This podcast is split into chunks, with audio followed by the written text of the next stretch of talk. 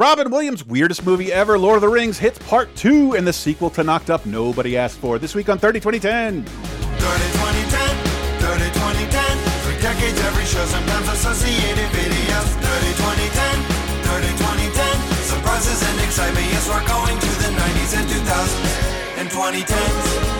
I'm thirty, twenty, ten. Hello, everyone, and welcome to thirty twenty ten, the Laser Time Network's weekly pop culture time machine, taking you on a fun little journey across the milestones, the anniversaries of all the cool movies, T V, uh, video games, music, and very much more. thirty, twenty, and ten years ago. Get it? Hi, I'm one of your hosts, Chris Antista. Who else is with me?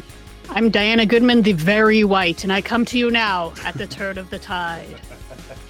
Oh, couldn't stop saying that all weekend. And who else? Uh, and I'm J R Rolls, and... potatoes, boil them, mash them, stick them in a stew, lovely big golden chips with a nice piece of fried fish.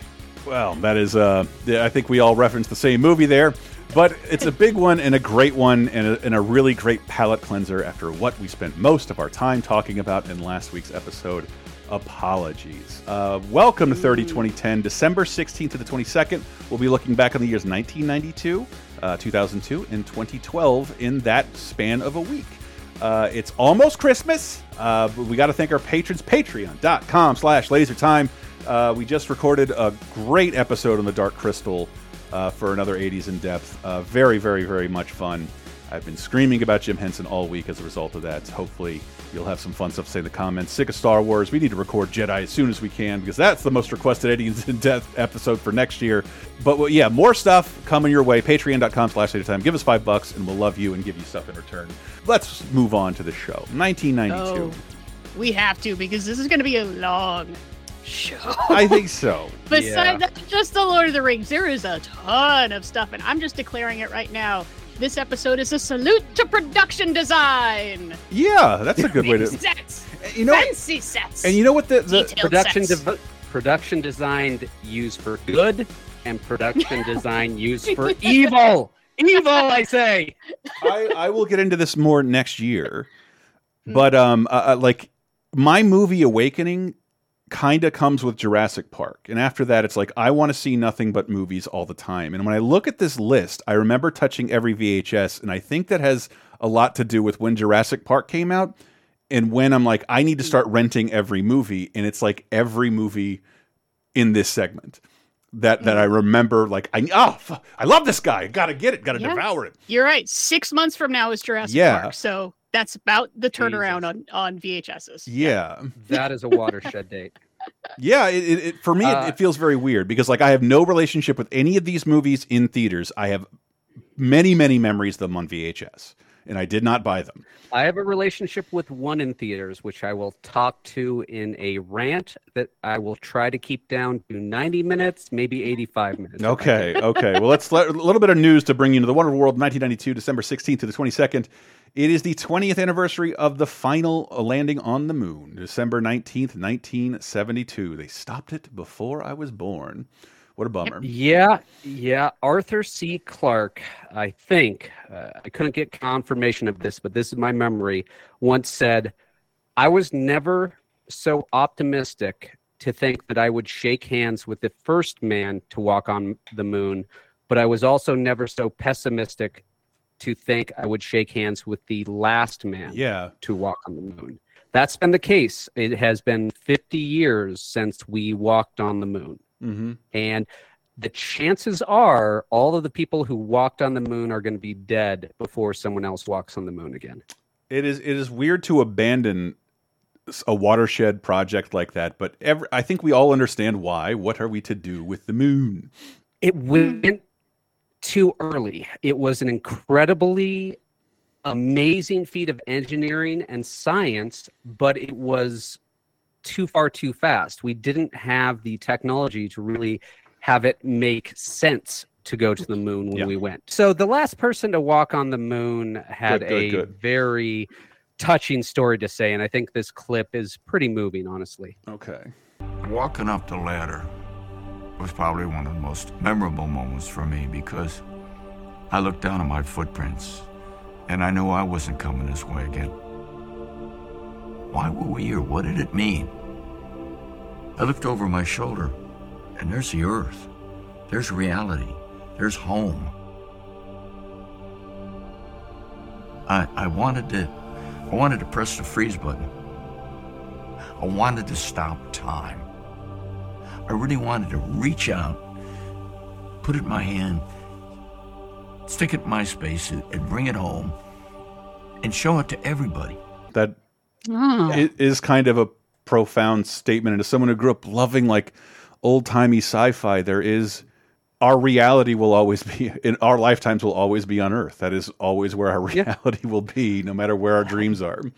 But almost everyone who has been to outer space describes it in transcendental terms, like literally so. Like it's a mystical experience to go to outer space. Yeah. Yeah.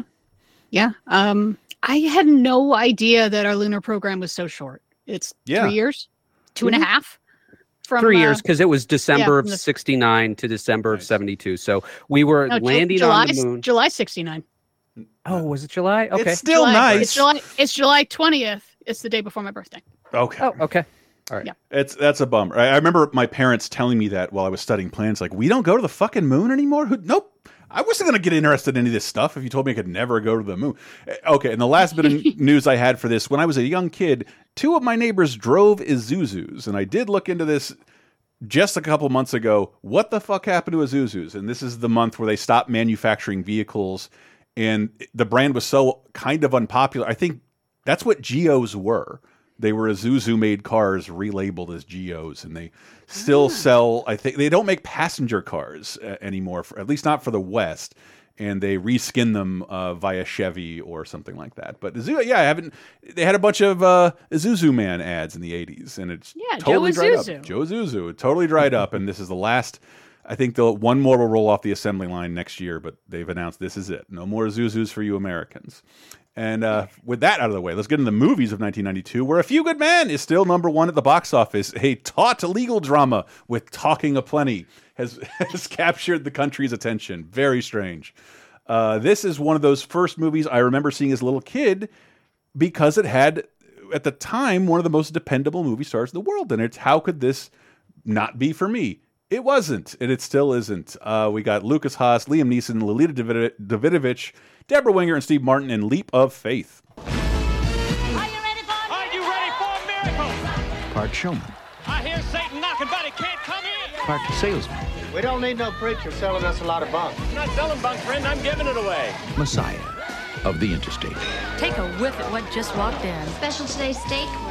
No fish, no ham, no spinach. Awful lot of nose there, Marva. No lip.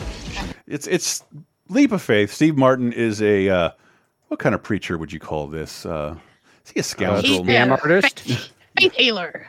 Yeah, and, and it and on and on paper, what a perfect role for him. Michael Keaton was supposed to be in this, backed out at the last minute, and they just happened to ca- uh, like get a physical comedian who also knows sleight of hand and magic tricks. How could this be a bad role for Steve Martin? But it just, yeah, I hated seeing him in it. Oh, no, I, I think it's a great role for him. Yeah. I mean, I think he's probably the best thing about the movie because mm. it's about, yeah, he's a, you know, he's a, a con man and their trucks break down in this town. They set up the tent revival and then like, what if there really was a miracle? Oh, does See, it matter if people believe or not? If it has results? And it's like, yeah, actually it does. Yeah, it, it does. Um, sorry. That's a big problem I had with this film is mm-hmm. some faith healers in real life are straight up con men. Others are genuine religious believers who genuinely believe they are performing miracles. Now, Steve Martin starts as the former. He ends as the latter. But the movie's message is completely blown away by implying that miracles are real. I don't think that works. I don't think that makes the movie better by implying that miracles are real. It just muddles things too much. Yeah, well, because if you called the movie Placebo Effect, it wouldn't be as much fun. Yes. Yeah. Yeah, it, it's a weird one. Like, I can't quite recommend it. It was better than I remembered it being, mostly just because of Steve Martin doing sneaky, I'm smarter than everyone else stuff. Mm-hmm. And that was fun. And then, you know, it does come to the turn of like, oh, fuck, I've been lying this whole time, but it's working. This is this is not how this is supposed to go. And how is this the movie that makes him dye his hair? Yeah, I don't know why. like why, why this movie? Like we know, we, everybody we know. knows. Everybody knows what Steve Martin looks like. Uh, but yeah. if you'd like to see him with br like odd, oddly brown hair, this is the film for you. I thought it was. It, it's mm. it's odd though. Uh, I grew up watching faith healers, not by choice, but because Jesus. they were just on television. Oh, okay. And you know, I was required by law to watch eight hours of television a day. So sometimes I just flip through the channels, and it's okay. We'll watch this faith healing thing, and I was never really into it, but it was just this background thing that I think is part of the monoculture T V thing that isn't around anymore. My yeah. my kids will never flip on a faith healer on Netflix, for instance. Nickelodeon and Nicktoons changed all that for me. Sunday television worth watching. I don't have to go outside anymore. This is wonderful. Pete and Pete, Ren and Stimpy. Fucking golf and seven hundred yeah. club. God damn it. Goddamn uh, Bowflex commercials as far as the eye can see. Uh, but it, it, it's so weird. This is a Steve Martin kind of doing something that's kind of out of his wheelhouse, and you could say the same thing for another comedian in the next film, which is one of the like most deeply weird films I've ever seen in my life. That is, I've never once seen it in a viewing that was in any way satisfying or good. but I but I've been compelled to watch it many times. Jamie Foxx in his film debut. Oh, Jack Warden. Love Jack Warden. Donald O'Connor, L L Cool J, who I didn't, I don't know that I'd seen in a movie before. Robin Wright, Joan Cusack, Michael Gambon, and uh, Robin Williams. It's Toys, which I should say, Barry Levinson's Toys, the movie Toys. I think the t I think the trailers are the most famous and memorable Absolutely. things about them. Yes, it literally is just. Let's put Robin Williams down in Hawaii in a film of sh in a big, beautiful green field of sugarcane and a weird hat, and just let him go. Let him go. let him go.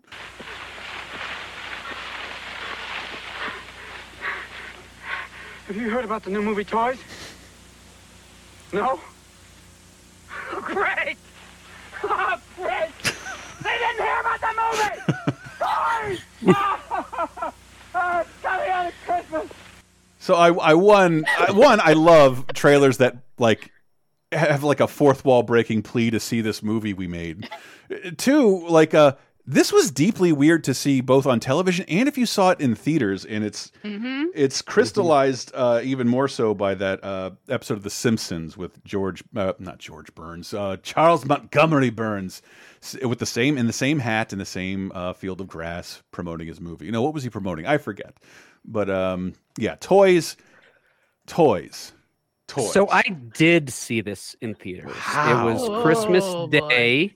I uh, dragged my mom to go see it because we were looking for things to do on Christmas Day. Recently uh, divorced, so it was, oh. I think, maybe our first Christmas by ourselves, or maybe maybe not, but close to it. And I was like, "Let's go see this film." I love Robin Williams. He was great in Aladdin. Let's go see this Robin Williams film. We couldn't get at, into it at all. Yes. Like a half an hour into the movie, my mom turned to me and said, "Do you want to keep watching this?" And I was like, "No, no, I don't." So we left the theater and went and saw Aladdin for the second Yay. time, and that was such the better call. And I've I've always, you know, despised this movie in my mind because I remember it being so awful, so off-putting, so not enjoyable, that I was really curious to revisit it for the show to see, okay, was I just too young? Did I not understand it? Is it too avant-garde? No, this is a horrible, god-awful movie. It is not a good movie. I yep. could not finish it. Listeners, I'm sorry. Even as an adult, I could not watch it. I started hating it so much, and I put it on double speed, and that wasn't enough. And I just, ah, this is such a gorgeous movie in the purpose yeah. of nothing. Yeah. Pre-C G I. Yeah. Every Pre time, yeah. every time I watch it, because I, I watched it a bunch as a kid, like, I can't stop watching this, but what the fuck is this? And then as an adult, there are like people who go to bat for this. I mean, there's someone who go to bat for anything, but there are people who go to bat for this because nothing quite looks like it, because yes. it is so over.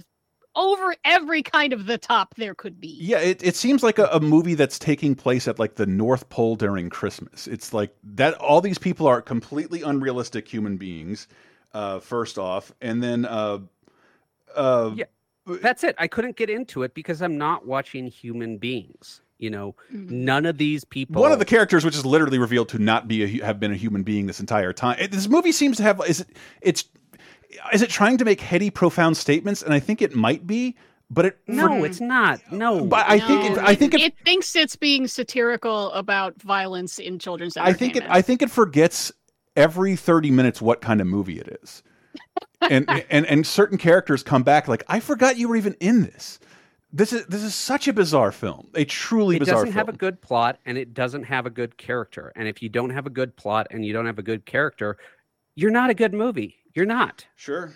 And there is so many fascinating visuals. Okay, yeah. the the uh, director of photography in this film must put so many of these shots in their uh, sizzle reel because they're amazing shots. There's a shot where a room starts having Tetris pieces yeah. push in on it in different shapes until the room is smaller, and that is an incredible visual for no purpose. The scene doesn't advance the plot. It's not even that funny. It's interesting visual, but none of the words coming out of the character's mouth as they're talking about vomit interest me. it, it also will not work on you if you liked video games, because I thought Robin Williams did, and this movie hates video yeah. games. It actually... One, that's stupid because A, it had a video game, and then two, it's stupid. Mm. It...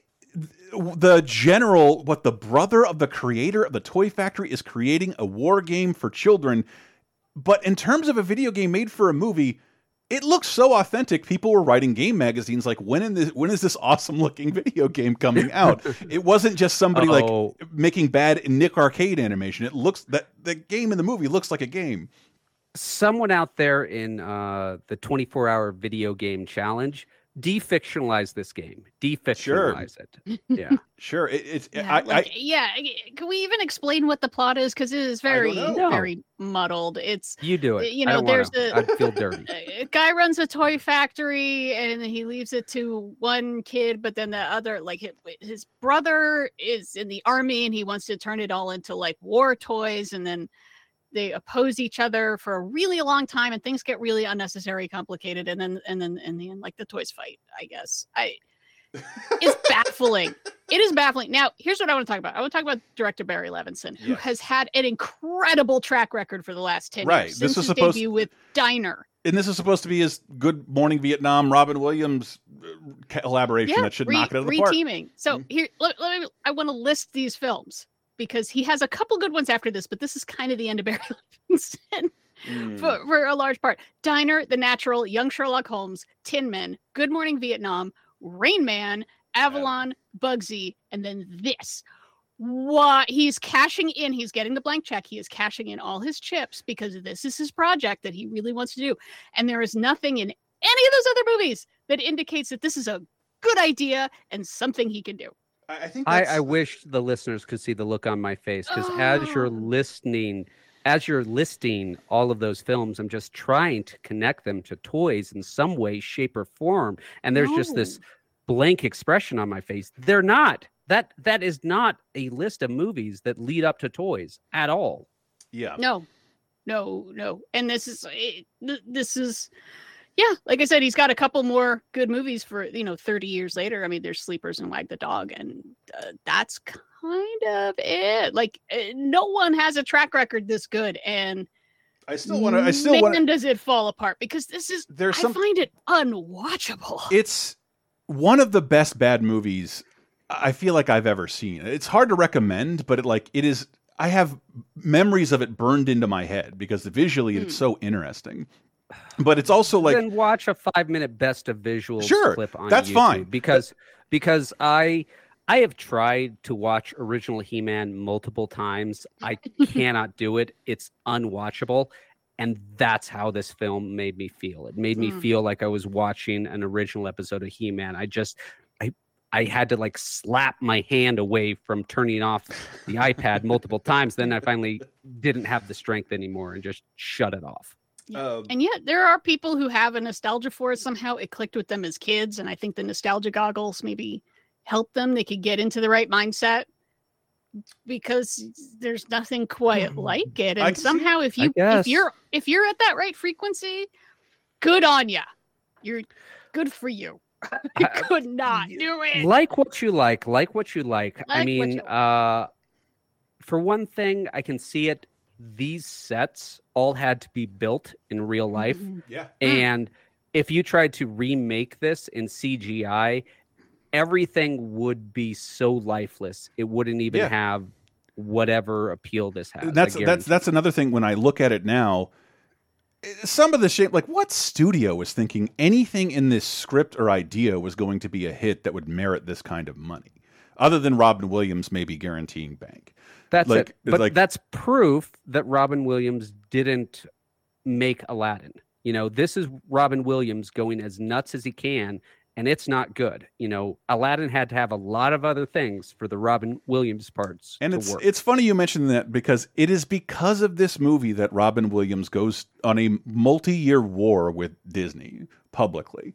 Because of this film, because he cared that much about it. He, and I don't know that he cared that much about the substance of the film, because again, Robin Williams is like a toy lover gamer. Like, I don't know what I don't know what his opinions were on this movie, but it, it was his friend, Barry Levinson, and he helped shepherd the project through production and wanted to see it do well and not be maligned by another movie he put out at the same time. Blah, blah, blah. Aladdin. Genie was not supposed to be promoted as heavily because there weren't supposed to be two Robin Williams movies in theaters within three weeks. Because how can that not take a bite? People only have the money yep. for one.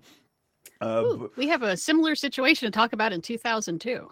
It's bizarre. It is outlandishly bizarre, and I, I, I tip my cap to it in such a weird way because I just don't think anything this weird will ever be made again. Uh, no. Not that it's not good. Not for Certainly. this budget. Not yeah. with this budget. It will anything made this weird will all be C G I, and mm-hmm. it'll be just lifeless because of that. There, there's something like, if this is a foreign language film, I wonder if it would be more appreciated. Anyhow, moving on, moving on uh, to a movie I definitely saw as well, but didn't get to rewatch. Um, we got Joe Morton, George Wendt, uh, Isabel Glazer. Uh, kind of the breakthrough moment for Elijah Wood. Uh, Big one, yeah. Jamie Lee Curtis, and I saw the first movie where she plays a mother. It's thirty years ago. Uh, and, oh, timeless favorite Mel Gibson in Forever Young. He loved living on the edge. Now he's taking the chance of a lifetime. Freeze a human being. And after fifty years... It's cold. You think he's dead? Mom, I'm not making this up. The world has changed. It's called television. What the heck happened in the last fifty years? But falling in love remains the same. Mel Gibson, Forever Young, rated P G. It's so, it's so weird. I remember watching this, like all these emotional moments. Like, oh, could you could you believe if this happened? All that shit happens to Captain America throughout the Marvel the Marvel Cinematic Universe. Yeah, that's weird. Yeah, so yeah, it is Elijah Wood. First, he kind of had his breakout in Avalon, directed by Barry Levinson. Mm-hmm. We talked about Radio Flyer, and this one is like, everything nice anyone has to say about this movie is, damn, that kid Elijah Wood, he's, he's got a future. Yeah. Guess what, everybody? This kid is good. So, yeah, this comes from the early nineties Merchant of Schmaltz, a young man that nobody liked with big glasses named J J Abrams.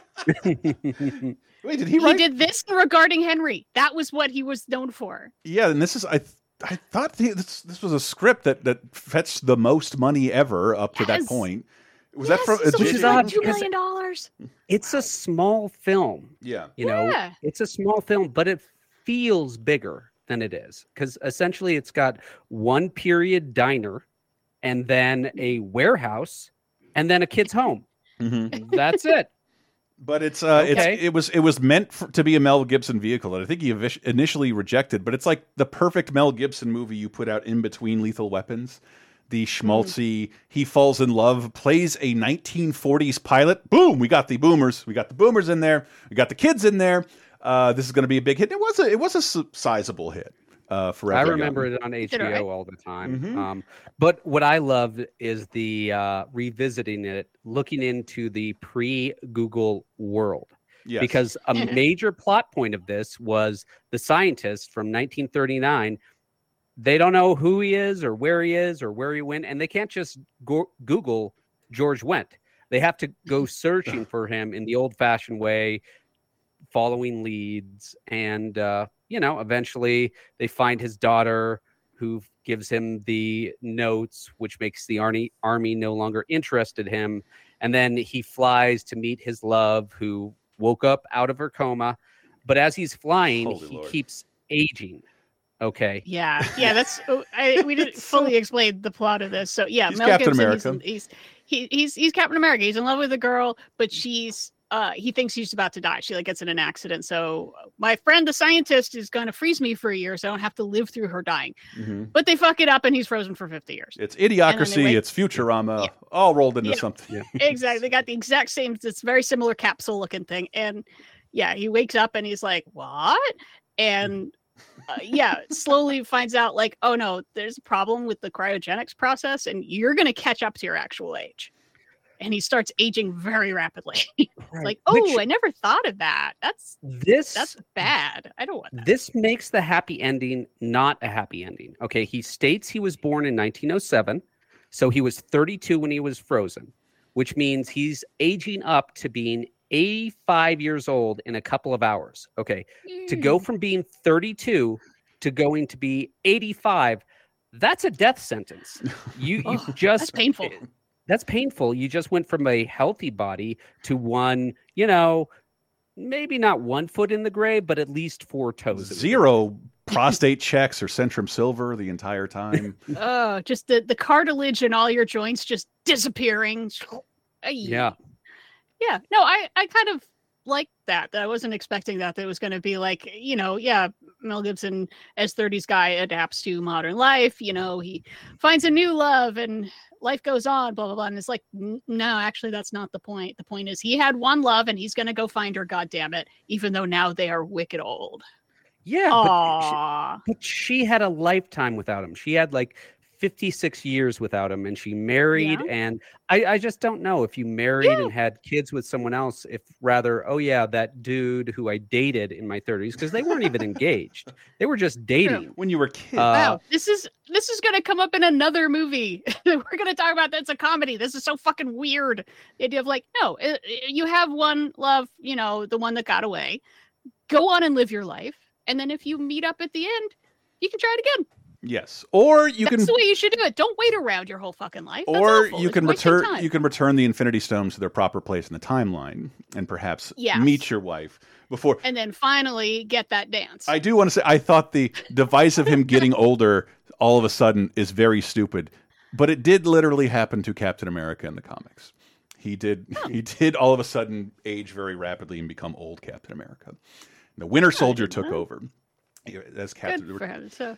Yeah, Forever Young is a kind of is a Mel Gibson movie I've forgotten about, and I've sort of conflated in my man head with, with uh, Man with No, man with no Face. Yes, yeah. So because we'll it, get to that one it was it, they they bought it for Mel Gibson because he wanted to direct, and this is mm. a very similar film to what The Man with No Face is, given his relationship with a kid at least. It, Sorry, it, man, yeah, without a, a man without a face is what it's called, right? Not Man with No Face. Old no face. It's a phase of Mel Gibson's career. This phase is a distinct phase, I feel. Well, this, this is something mm. handsome leading men did. This is like just what the roles were.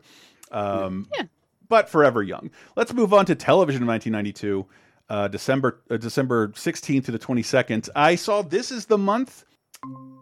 This is the month where M T V starts crediting directors on music videos. And yeah. Huh, I, oh, I loved that because then I would see their names in movie credits and go, oh, I know who David Fincher is. I'm smart. Yeah. Yeah. And I, but I think I, I'm, I'm only just getting into music videos around this time. So like I wasn't completely aware of it. It just, it's not like Hollywood executives didn't see like a Madonna video. I'm like, I got to get this director. But it's like, even in like nineteen ninety-one, they would have to like call the Red Hot Chili Peppers rep. I want to find out who this kid is. That's what they had to do in order to track down which director did what back in the day. But no longer M T V has credited directors. Neat. Uh, also this week, the Seinfeld episode, The Airport, airs. Hoo boy. And so this episode stuck with me. Yeah. Okay. First question. Have you guys ever flown first class? No. Business class. Okay.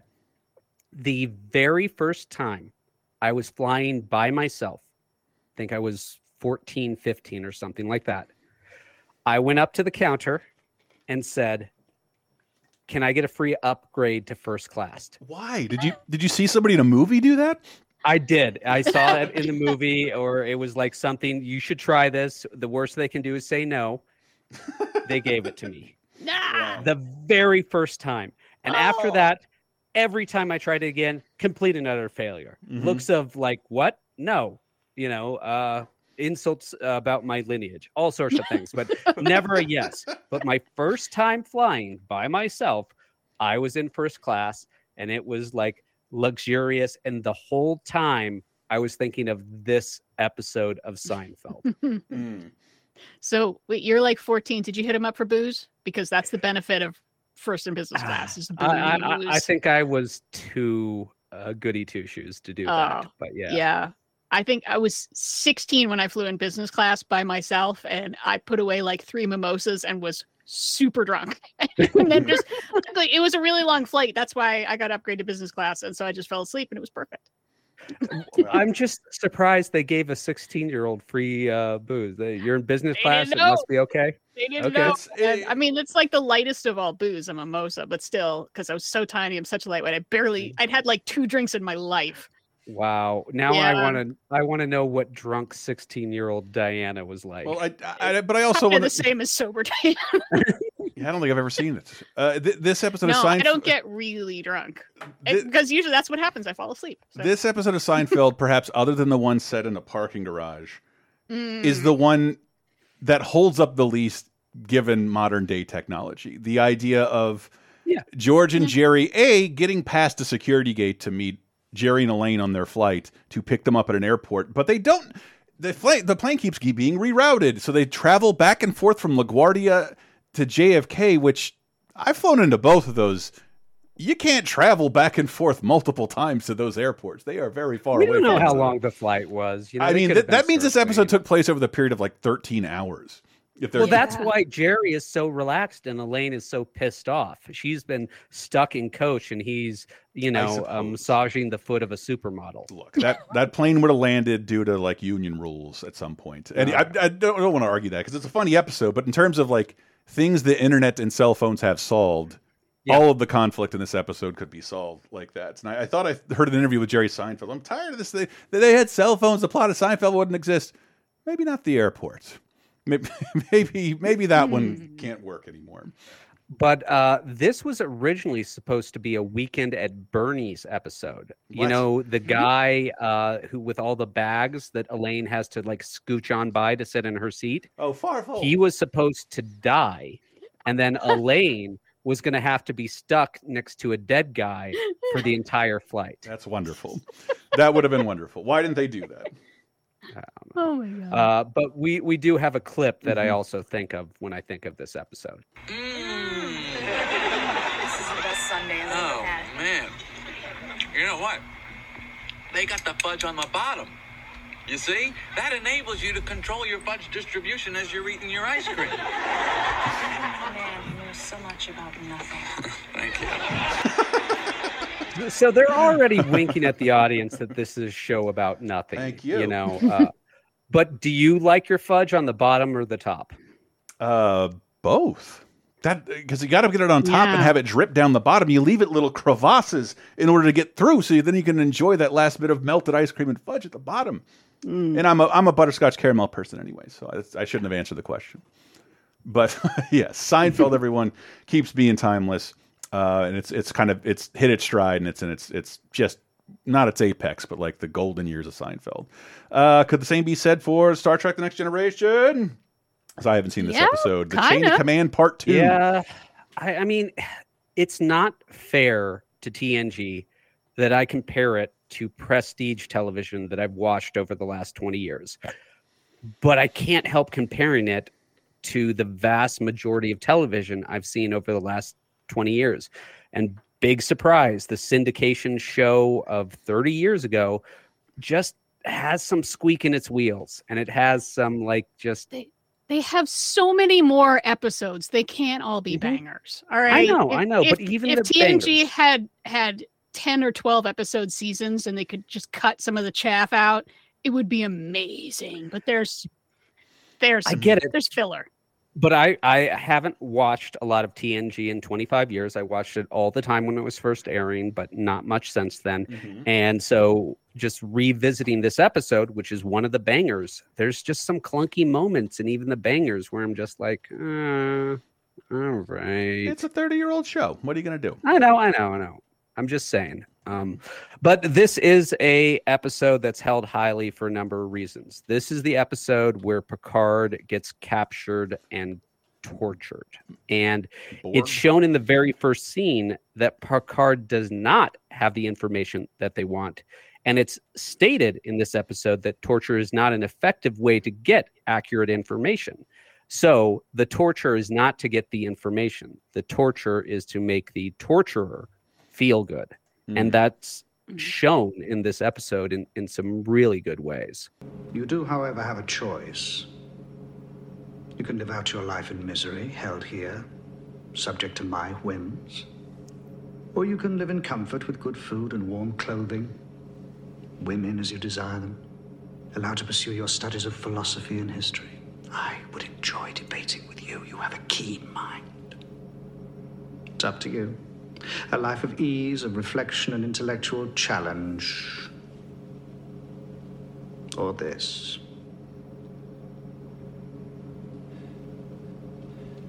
Oh, must. What a choice. yeah, yeah. Oh, uh, I recognize David, that voice. David Warner? I think it's David, David Warner. Warner. R I P Lost him this year. Yep. Uh, mm. But uh, in the end of that, Picard finds out that he's being released because the guards come and say, "We're taking him away," and he shouts defiantly, "There are four lights." But then at the very end of the episode, uh, he says uh, that he was actually prepared to say anything. Uh, mm. He was prepared to lie, but the worst part was that he could actually see five lights, not four lights, which wow. was incredibly powerful. Yes, because heavy shit. It, it shows that, you know, a lot of times in fiction, our manly protagonist suffers torture and doesn't get broken by it. But the human body has limits. Uh, you can break anyone with enough pain. It's so having that be shown was really powerful. Yeah, I think I think T N G, Picard in general uh, is allowed to wear a lot more trauma on his sleeve than most other Enterprise captains. Yeah, and, and, yeah. definitely.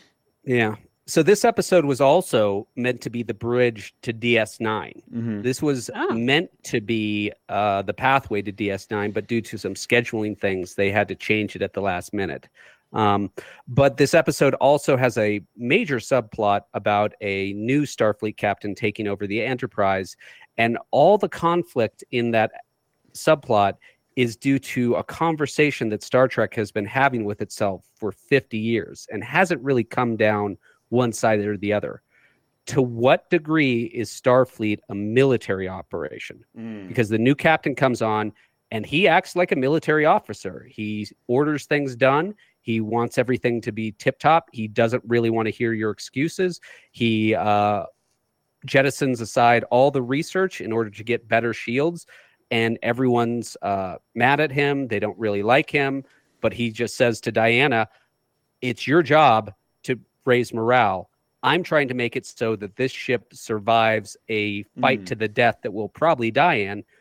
And in the end, he's proved to be right, because he mm. does get in a life or death situation. And if the Enterprise hadn't been in tip-top sh- fighting shape, it probably wouldn't have survived, and everyone would have died, and all those scientific experiments would have been destroyed. So it doesn't really know what it's saying. Mm.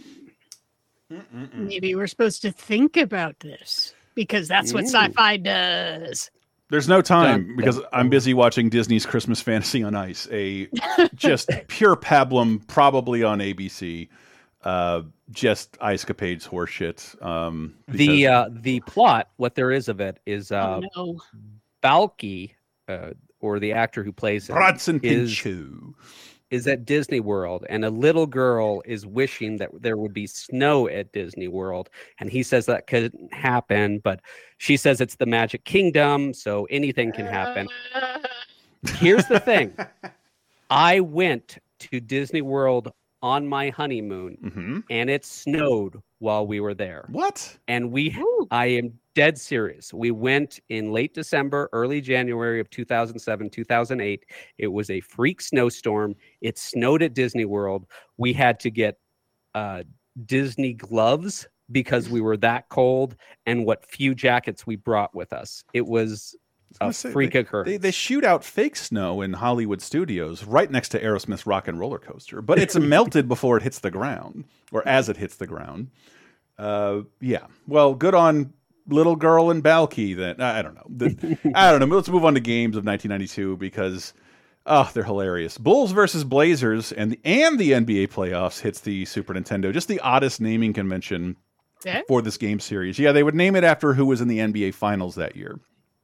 Uh, so, oh, look Blazers, at baby, Blazers. Uh, so I was a Portlandian, and I was all in on the Blazers in our one moment of glory when we really thought we were going to beat uh, Michael Jordan's Bulls. We really did think that, uh, and to have a video game named after us blew our small city minds. We were like just amazed that there was a video game after the Portland Blazers, and we thought, ah.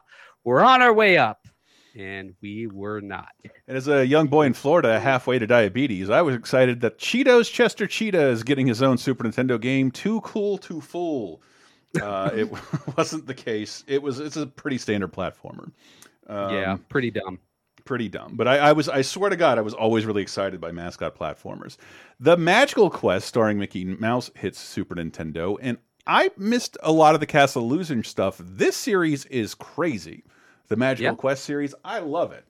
So I remember when the N E S came out, and I was super excited that I could play Mickey Mouse and Mickey Mouse Capades. Mm-hmm. But by oh, the boy. time of the Super Nintendo, I was uh, getting out of it slowly. So I never quite got into the Magical Quest series, but it looks fun. You get new outfits with new abilities, like a mm-hmm. firefighter outfit mm-hmm. that gives you the ability to spray water that can move blocks. A wizard. Looks like a solid platformer. It's much better than Castle Illusion, he says, because it's Capcom and not Sega. But uh, but yeah, it's also, I think, one of the, the first fold-out Nintendo co- uh, Power cover. Uh, oh, yeah, I remember that cover. I don't know why, because I think it was just like the blast of his fire hose stream. And and one of the silliest ports that has ever been brought to Super Nintendo ever. We talked about this on Video Game Apocalypse. Recently, I think we were talking about unemulatable arcade experiences. Sonic Blast Man was a video game that was a punching bag. You would punch ah. a thing to stop a truck, to stop a meteor, and so on and so on. But it was really popular. And it got a Super yeah, Nintendo what, game. What adolescent boy doesn't want to punch things it was really awesome. hard? Yeah, run at it and punch it as hard as you can. Putt Putt said it was okay. Let's do this. And uh, Sonic Blast Man is brought to Super Nintendo as, what would you call it? Just a belt scroller beat 'em up. Yeah, it's a, it's a beat 'em up. And beat 'em ups need to be two things. They need to be fast paced and they need to be co-op. Right. And this is neither. Although it, it does do a hilarious move where you grab guys with uh, one arm and shake them, then throw them. That that looks pretty funny. It, huh, so I'm I'm looking at the uh, the the arcade version. It's not what I was expecting. Where it's like it's the uh, the fat, the speed bag. Yeah, you see those like it's in bars sometimes. You it's, see those, it is it's like, like that, it's, but it's a pa- but it's, it's a paddle. It's coming from the bottom, and it's like the pad that you use for sparring. Yeah, and you just have to punch it as much as possible. And I no, see that it's padded pro- all. Ar- I see that it's padded all around it because you know kids are missing and slamming headfirst. Dude, we, people were run like running at it and throwing their entire body in it before he knew how to throw a proper Roman Reigns super punch. And it's it's also ironic that it's this beat 'em up, considering the previous gameplay is from a first person point of view. You almost never saw this character. So uh, anyway, and then moving on to the the bummer, but it's it's it's been rectified. Final Fantasy five is out in Japan. And would not okay. be out here for some time. So this is super simple. We got Final Fantasy one, two, and three, and the next Final Fantasy we got was seven. But in America, two and three were actually four and six. Yes. We never got Final Fantasy two and three for the N E S, but soon after Final Fantasy eight came out, we got Final Fantasy five and Final Fantasy Anthology for P S one. Simple.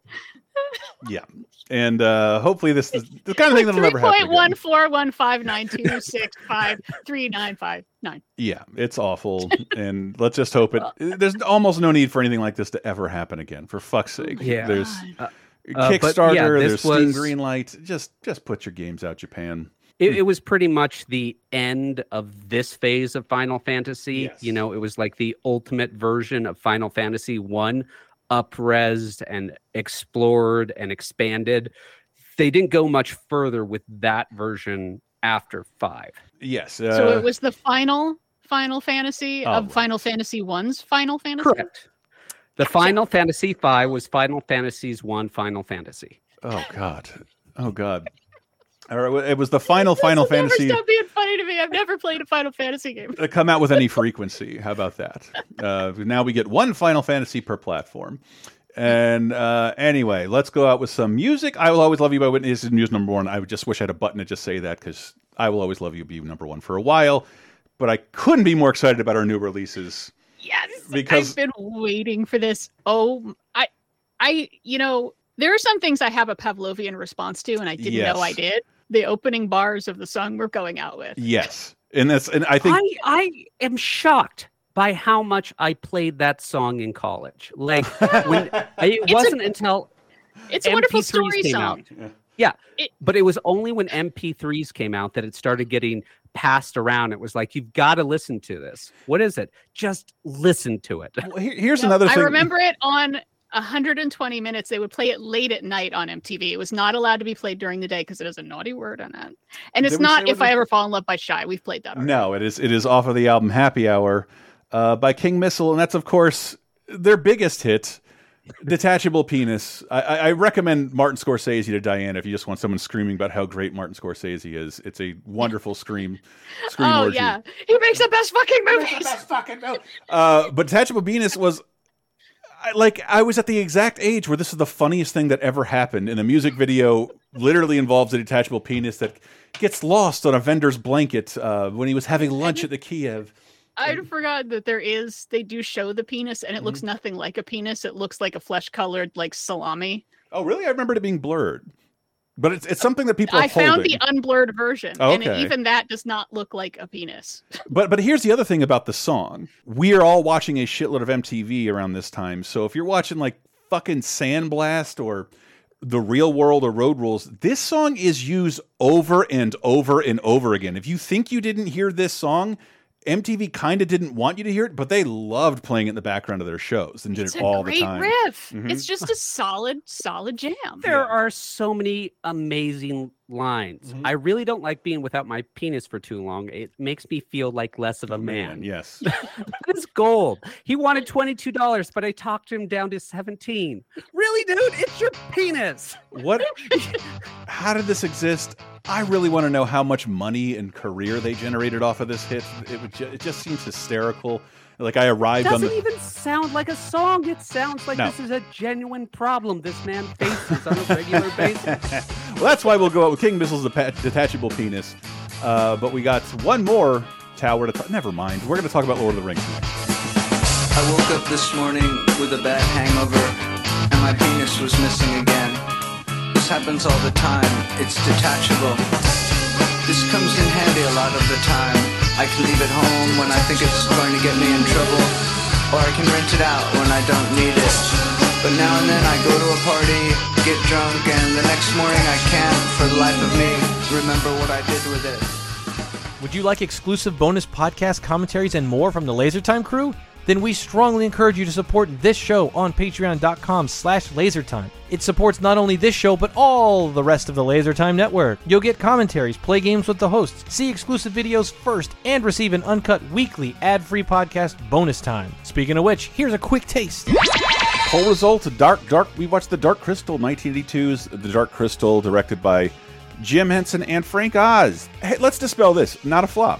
No, I think after the the Jason Segel Muppets and the original Muppet movie, it is the highest grossing like puppet based film. Yeah, and I think up, up yep. until maybe Team America. Yeah. Team America should be in that conversation because like a bunch oh, right, of the IMDb right. trivia is like, this is the only live action movie starring no human beings. And like uh, And then they brought up the twenty nineteen's The Lion King. Like, why can't we call that an animated film? Like, none of that exists. That's, that's yeah. that was all that's drawn. An interesting debate happening right now with. I mean, we're, we're I'm already getting off topic, but with the new Avatar movie, I, I believe there are no like human performances in that movie other than motion, motion capture. Yeah. Technically, I think that is an animated film. Yeah, that, I'm I'm so but, psyched for that fucking movie. Do you think James Cameron was pissed he had no one to yell at? Get Bonus Time, a weekly uncensored and commercial-free podcast every Tuesday, starting for just five dollars on patreon.com slash lasertime.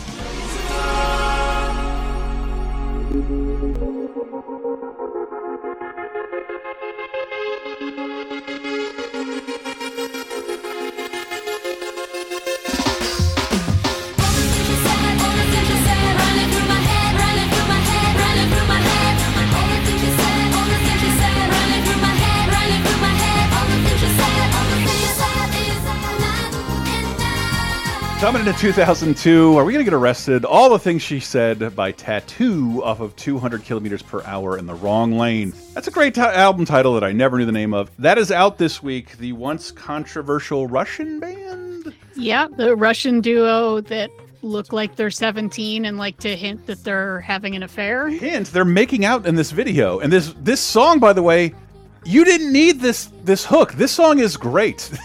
Yeah. This song is great. They didn't need that, that cachet at all. Uh, good for you, Tattoo. I love this. I, it's one of my favorite silly pop songs, All the Things She Said.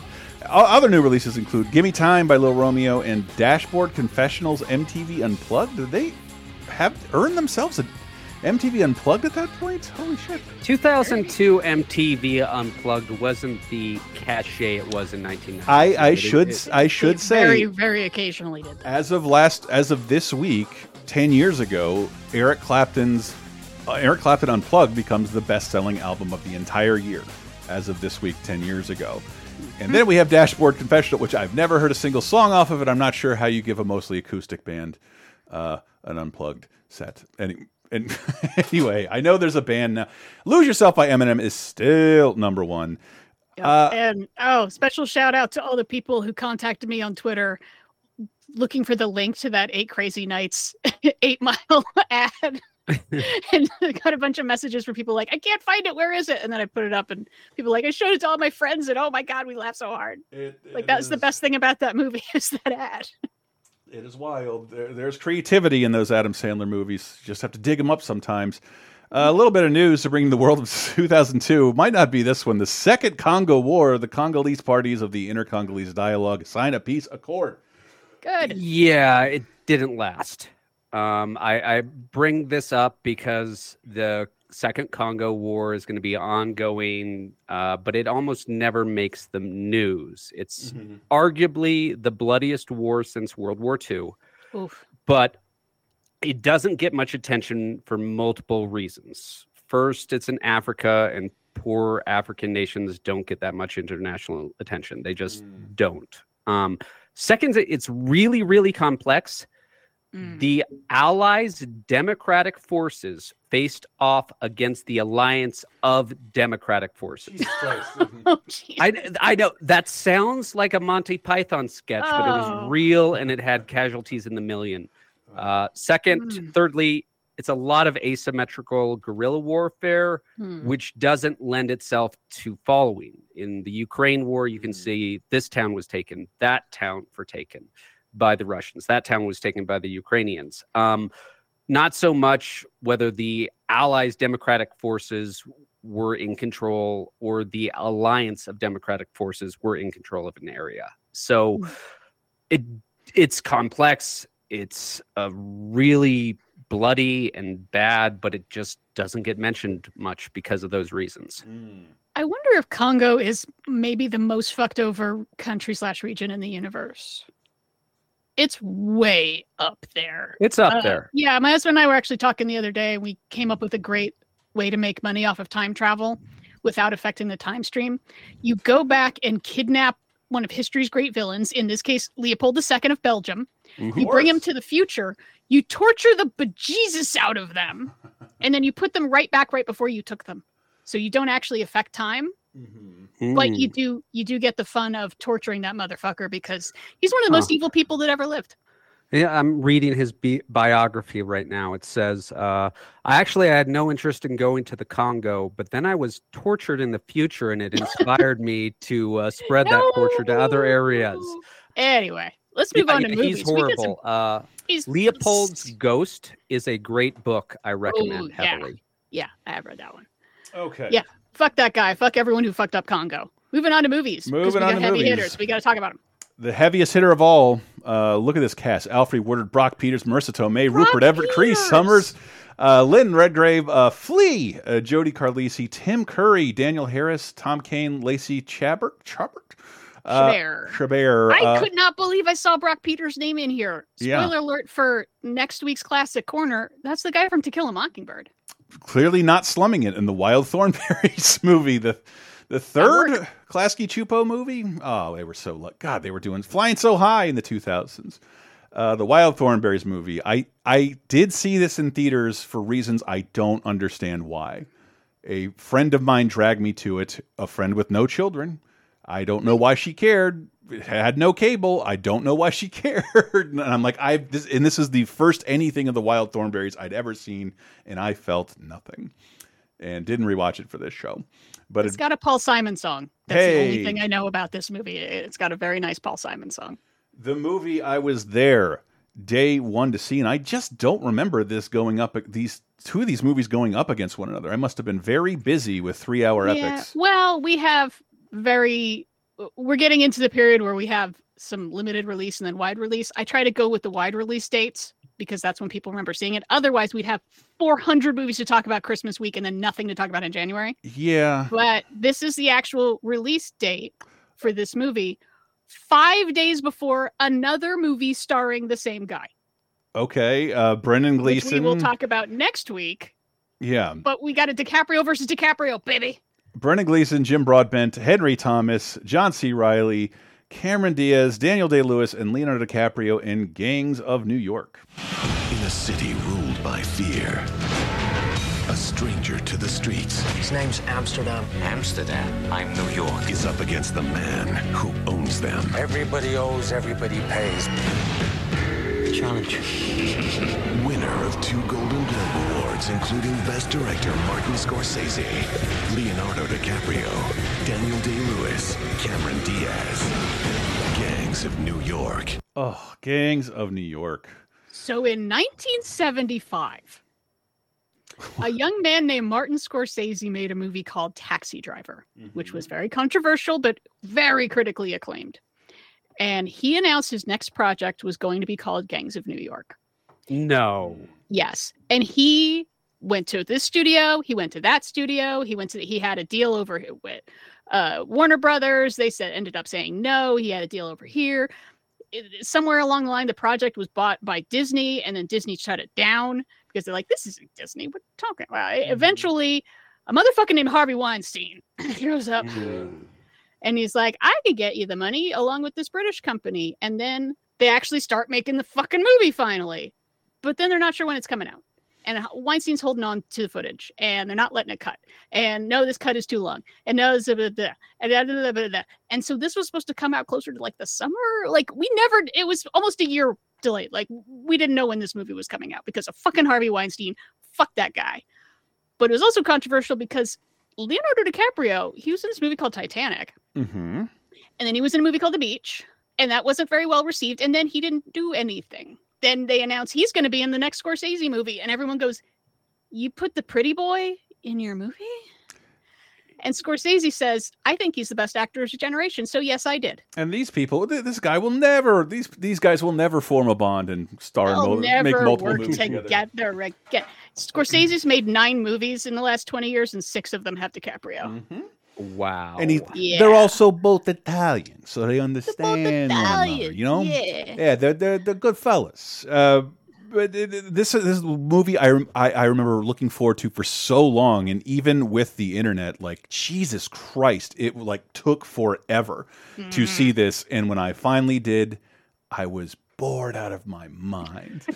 yeah, I... I I'm a history geek. Back in two thousand two, I really wanted to like it because this is a fascinating period, yo. Uh, yes. N- New York City went from a population of ninety-six thousand in eighteen ten to over one million eighty thousand in eighteen sixty. fifty years. Mm-hmm. It was ten times the size. Okay. That is if, if, what was the population of San Fran today, Diana? seven hundred fifty thousand. About eight hundred thousand. Mm. So what if it was a city of eight million people fifty years from now? Wow. Oh, my God. Wow. Or we finally get some dense housing. That's yeah. what would happen. That's, yeah. Or what if New York City of today was eighty million people fifty years from now? It's That's it's the mega a, city one shit right there. Yeah. It, but but that's what the people live through. And the degree of lawlessness mm-hmm. is hard to grasp today. Okay. To give you an idea, the New York City legislature passed a law that essentially legalized bribery. Okay, because only eyewitnesses who weren't either the briber or the bribee could testify in a case involving illegal payments to a public employee or politician. In other words, it was illegal for you to confess to taking or giving bribes. The, um. the railroads had a special train from New York City to Albany when the state legislature was in session with a gourmet chef, Hot and run, hot and cold running hookers, free-flowing booze, and a special private car where the money was handed over. The chief of the New York City Police Department had, on a salary of seven hundred fifty dollars a year, managed to save fifty thousand dollars and buy a four thousand acre estate in Ireland, complete with a manor house. And he attributed this in a newspaper to thrift and hard work. Now, in actuality, he was getting a uh, take from every brothel and gin joint uh, and pawnbrokers who fenced all the stolen stuff from the gangs that we see in this city.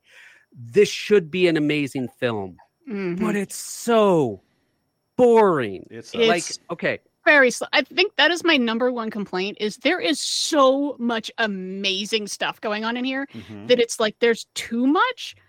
Like, okay, we, we're covering uh, Tammany Hall, the, the mm-hmm. corruption of the police, the, the way the gangs run the streets, which is kind of the beginning of the mafia, the draft riots of nineteen sixty-three, which should just be its own movie, mm-hmm.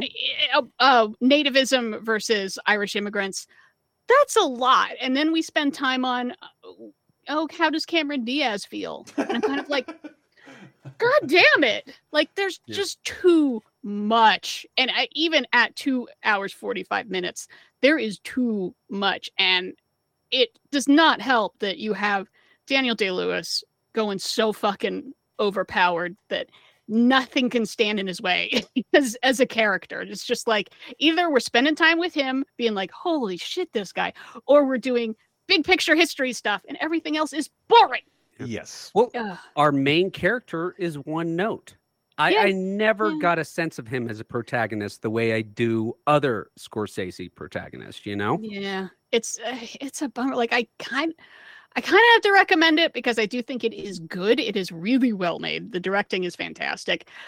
The production design. I yep. This is one of the biggest sets ever built. They built five city blocks. And it shows. I mean, you can New York. My some, God, it's amazing. In some period films, you know, we are only showing you this one angle because this is the only thing we can yep. afford to build. Here it's mm-hmm. like we time traveled back to eighteen sixty-three New York. Yeah, enjoy. That, that ship in the background two blocks away, it's fucking there. This is not blue screened. They I, would it, ne- it would be ungodly to think of doing this. Today. It, it like, felt no too much like like like Scorsese trying to make the kind of movie he tried his whole career not to make, which was a, a bigger disappointment to me because in between this and Goodfellas, you have Casino, but in terms of crime, Scorsese had kind of abandoned that genre entirely until and this was supposed to be the return, and yeah. here we are. Uh, back in two thousand two, I shut it off halfway. Uh, this time, I, unlike Toys, I managed to finish the whole thing. Um, but it was a force watch. You know, it was a slog to get through. I, I yeah. can't recommend it. I'm sorry. I, I it's, hate it's... it. I actively hate it. And All right. It, I might take it off the recommend because it is a very light recommend for me. And I, yeah, it's it's tough. It's like my memories were pretty good, but, you know, it's got problems. And then rewatching it, it was like, why am I only seeing the problems? Mm-hmm. Yeah, I, I will speak in its defense. It's got some things that I was surprised it kept in, like it's having the nativist versus the oncoming Irish. And I was like, okay, they're going to really make the Irish really saintly. But at the end of the film, they have the Irish lynching black people on a massive scale. And I was like, that's historically accurate. That absolutely happened. Uh, Uh, How the Irish Became White is a fantastic book on that subject, by the way, mm-hmm. which I do recommend. Yeah. Mm. Um, but the draft riots were horrible for black people in New oh, York yeah. City. Uh, they, they burned the, down the orphanage, the, yeah. the like the colored children's orphanage. So yeah, they, yeah that they, was its name. My God. And uh, by eighteen sixty-five, the black population in New York City fell below the level it was in eighteen twenty. Keep in mind how much New York City grew in that point. Oh, well, I mean, if there's a massive lynching in your city, if it's at all possible, you're going to be like, all right, I'll go. I'm going up. I'm yeah. going to go uptown to the big wide open hills of Harlem. Yep. That was way outside yeah. the city back then. Way the fuck yeah. outside the city. Yeah. Um. Oh, what else was I going to say about this? I forget. Oh, right. We talked about uh, a couple weeks ago, how the fuck did Roman Polanski get a Best Directing Oscar? Because of the split vote. And part of it was this of like, mm-hmm. Scorsese been trying to make this for a million years. He finally did it. We haven't given an Oscar yet. Should we give it to him for this one? I would rather you and did it for even bringing out the dead is more palatable than this film. So I, it's probably more fun. Uh, mm-hmm. it's a, that's a fun one. Yeah. It's just, oh, it's yeah. deeply flawed, but now, God, there's some did, good stuff in it though. Did the next film outperform Gangs of New York? Because if so, it, that's a ouch. It absolutely did. We have a rom-com not by outperform, much. And, outperform and, this. Oh wait, what was the other thing I was? And not not internationally. Well, no, but we're we're we're talking even U S domestic. You have the return of Scorsese to crime with an epic historical drama with a huge budget that gets beaten, however slightly, by a rom-com. It's yeah, about, it's about the same. Noting. They both crack one hundred ninety mil, but the next movie is uh, Robert Klein, Dana Ivey, uh, Francie Swift, Alicia Witt, and Hugh Grant. Hugh Grant and Sandra Bullock in Two Weeks Notice.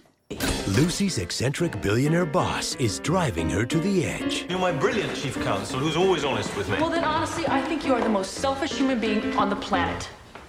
Well, that's just silly. Have you met everyone on the planet?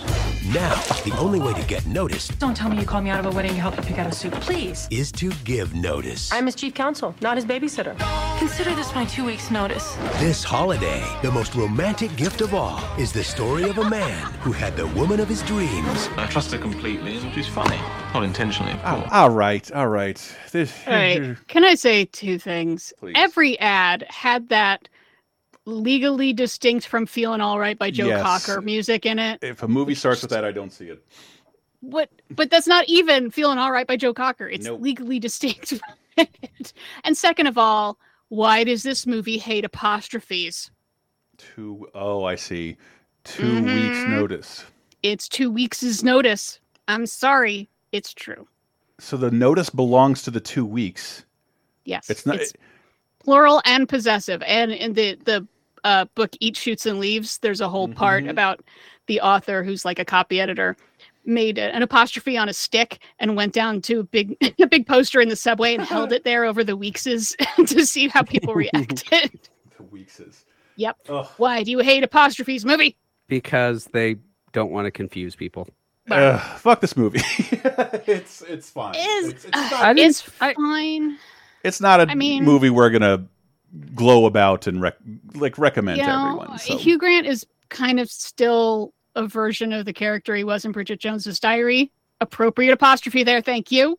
Bridget Jones's, I heard it there. But, you know, I like that Sandra Bullock is hyper-competent, and then they don't make it like, you just need to relax and have fun. Stop being a hyper-competent woman who's good at her job. It's like, yeah. no, you've just taken on... the responsibility for this asshole, and you shouldn't have that responsibility. And then in the end, she's like, I want that responsibility. And I'm like, fuck you, movie. Yeah, fuck this movie. Uh, it's, eh, because eh, it's it's it's eh. count, it's counter-programmed to the thing all of us were seeing. Uh, yeah. All yeah. of us were seeing this week. And that has a little... A, Carl Urban. I love that Carl Urban is in this. Uh, Brad Dourif. Chucky is in this. Hell yeah. David yeah. Wenham. Miranda Otto, Christopher Lee, Dominic Monaghan, uh, Billy Boyd, Bernard Hill, Orlando Bloom, John Rhys Davies, Viggo Mortensen, Ian McKellen, Andy Serkis, Sean Astin, and Elijah Wood. It's number one at the box office. It's The Lord of the Rings, The Two Towers.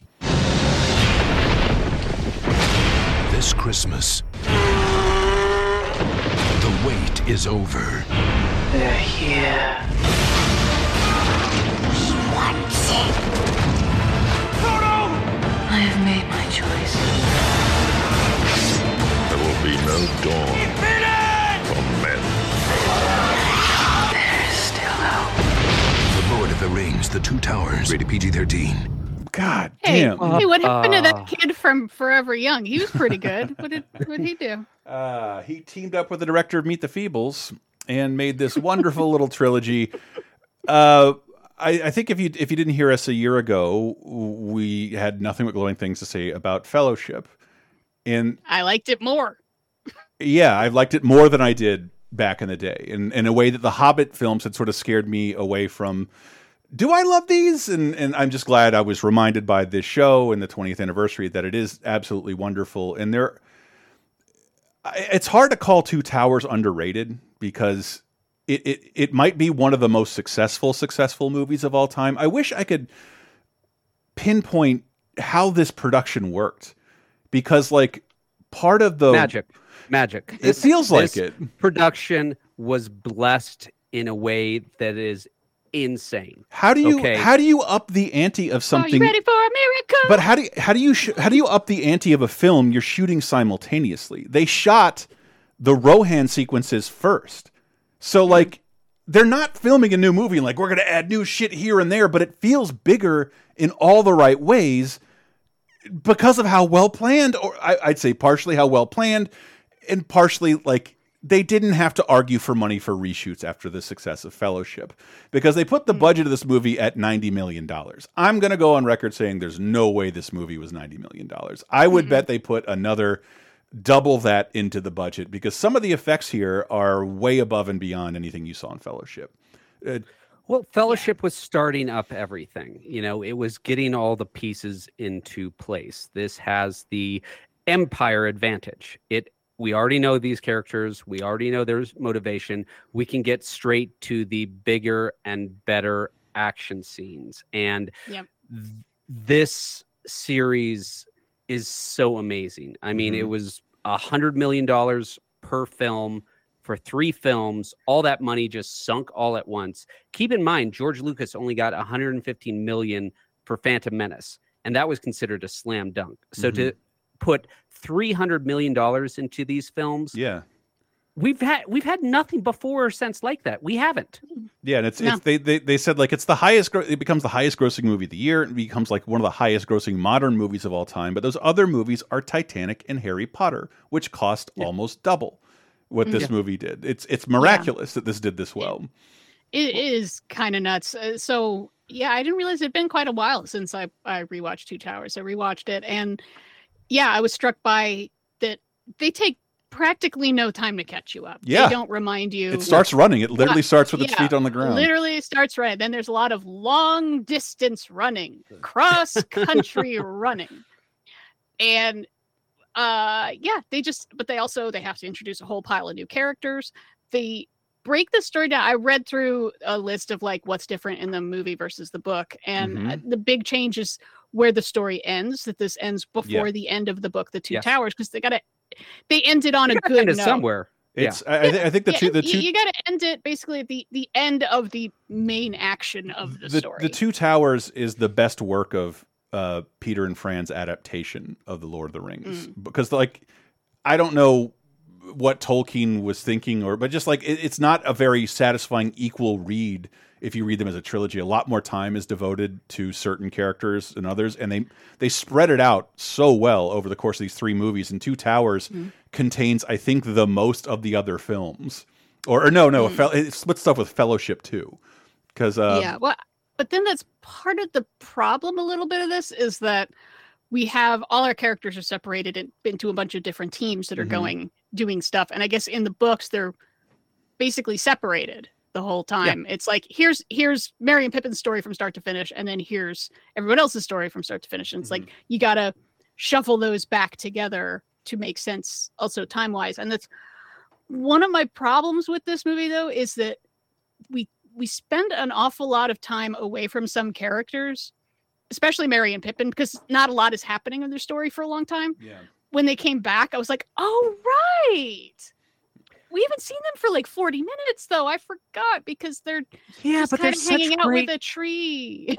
They're such great characters that it's like, yay, these characters again, not who are these characters? You remember yeah, no, it wasn't, Merry and yeah, Pippin, you know? Yeah. Mm-hmm. Yeah. It wasn't like, wait, what are they doing? It was just sort of like, right. oh, I guess they're still walking. Long distance walking. Cross country walking. That's why I think this is such an amazing adaptation, because yeah, me too. Getting the book, which is two separate stories, they're really mm-hmm. not connected in the book at all. Um, uh, J R. Tolkien originally intended uh, for the Lord of the Rings to be six novels and mm. or six chapters of one giant novel, and The Two Towers was really basically two separate books um, with two separate stories going on, and yeah. to mix those together is such a great work of adaptation, because Peter Jackson made them blend together in a way that was fascinating and interesting. Yes. Harvey mm-hmm. Weinstein wanted the entire Lord of the Rings trilogy yeah. to be one two-hour film. Yeah.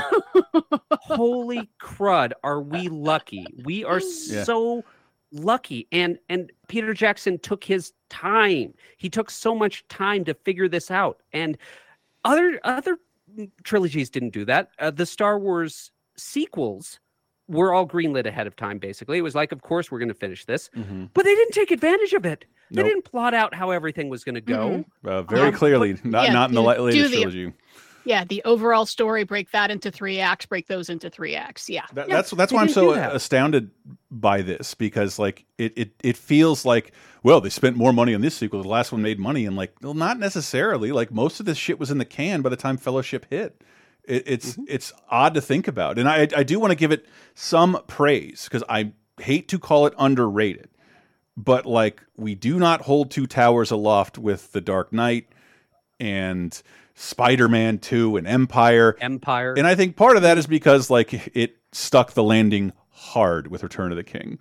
Yep. And, and mm. but because of that, this film is like completely overshadowed in my repeat viewing, because like at, I love this period of Lord of the Rings, because I, like I said a year ago, I didn't expect anything of it. Sam just told me, I'd never heard of this franchise. I think you'll like it. And I went to a theater knowing only Peter Jackson and Elijah Wood. And my mind was blown. So this movie comes out, I am watching the Fellowship D V D like once a week.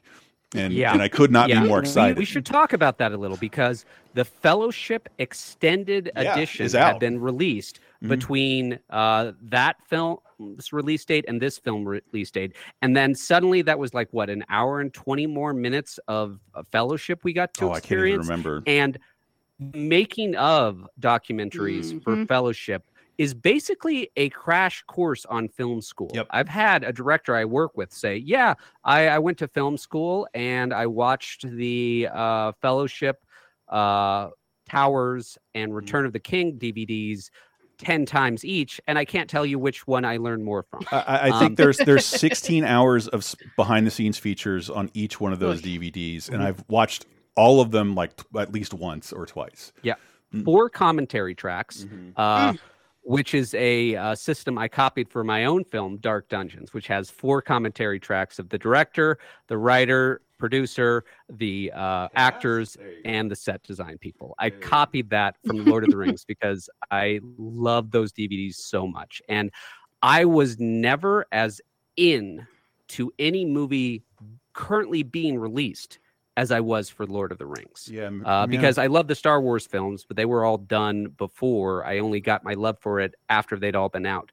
But I was never as into anything mm-hmm. as I was Lord of the Rings. Uh, I actually, yeah, while climbing Mount Fuji, I was reading The Two Towers, and all those scenes of nice. the uh, characters marching really stuck with me once I did my own march up uh, basically Mordor.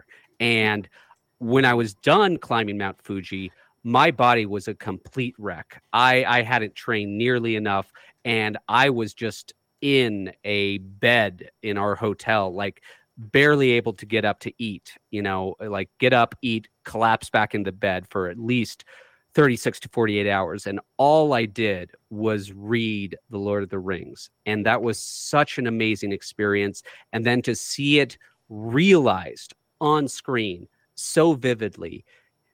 As soon as I got out of this theater, I was like, I want the extended edition of Two Towers. I want it. I want it. I want it. Um, and it came later on, and it was so glorious. I mean, this fantasy series is twenty years old, and there's not been a fantasy series that has topped it before or since. It's the no. pinnacle. Well, it's the literal. Yes, you're not the, the you're best. Not the right age for Harry Potter, but like that is had a kind of an astounding legacy with the two generations yeah, that follow real. us. Okay, that I, I I I will I will call Harry Potter a tie. Sure. All right. How about that? Yeah, I mean they were but, existing yeah, simultaneously. Close, but, but that was that was eight films. There was eight films. Three films. Yeah. Um, yeah, but also I mean, this uh, some of the steps forward in technology in this help all those other oh, things yes. mm-hmm. that try to be it, because we have to talk about Sir Lord Reverend Doctor Andy Serkis. Yeah. Yeah. Yeah, my yeah. God, that was the one thing I thought, okay, those effects are not going to hold up, right?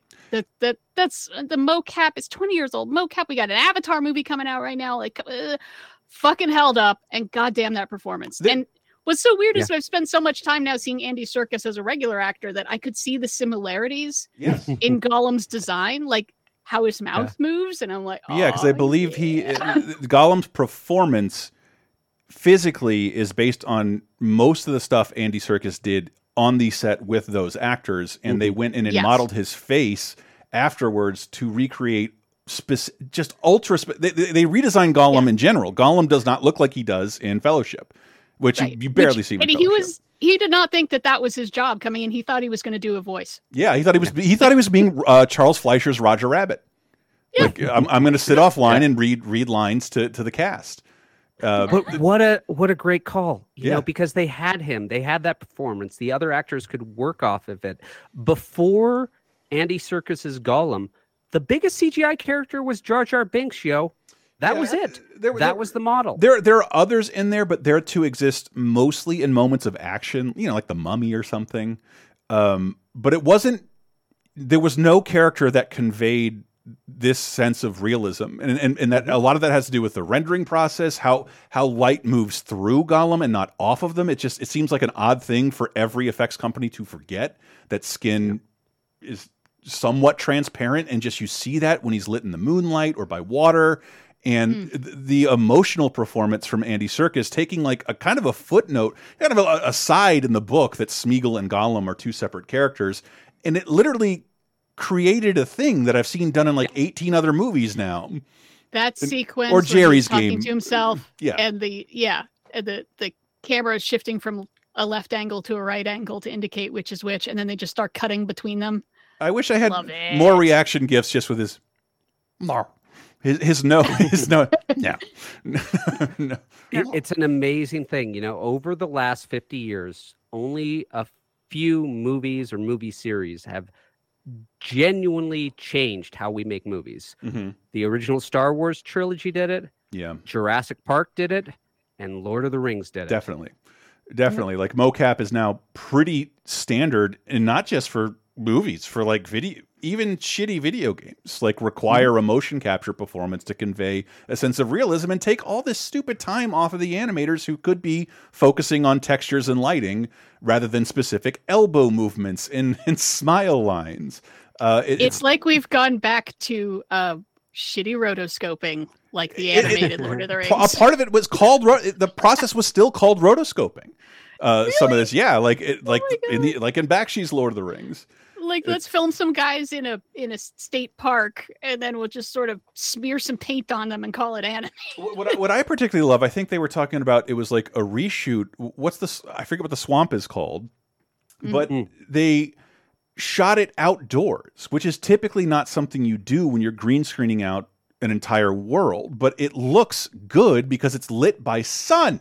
It's lit by the sun. It looks real. And like, I, there are little tiny things about Gollum that I think, you know, I wouldn't say they don't hold up, but it's like, it would have been done a little shadow and mo- it, just a little better with modern technology, but it doesn't, you don't pause to think about it at all. It was no, just me no, looking because for one thing, they don't overdo the C G I. Mm-hmm. Andy Serkis's Gollum is impressive, but so is all the practical effects. Yeah. You know, uh, that was a mistake The Hobbit made that this did not. There are so many practical effects with on um, this, which are just, how'd you do that? Oh, just forced perspective. Yeah. And they will never well, age.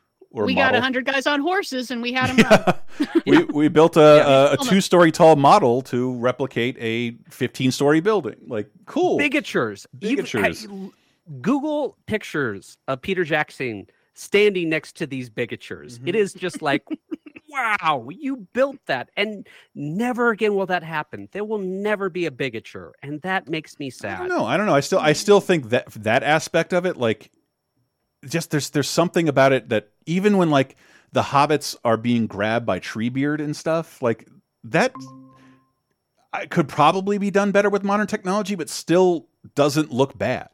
I think it still looks good. Well, before Lord of the Rings, when you had your fantasy films, it was always confined. You'd be mm-hmm. like, here's the throne room and a field with our horses. That's yeah. it. Yeah. Jackson has grand sweeping vistas of Hobbiton, right. of Rivendell, of Minas Tirith, of Rohan. The towers, of the mountains, of everything. Great. And going big like that was one of the best decisions he ever made on this film series. And he made a lot of amazing decisions.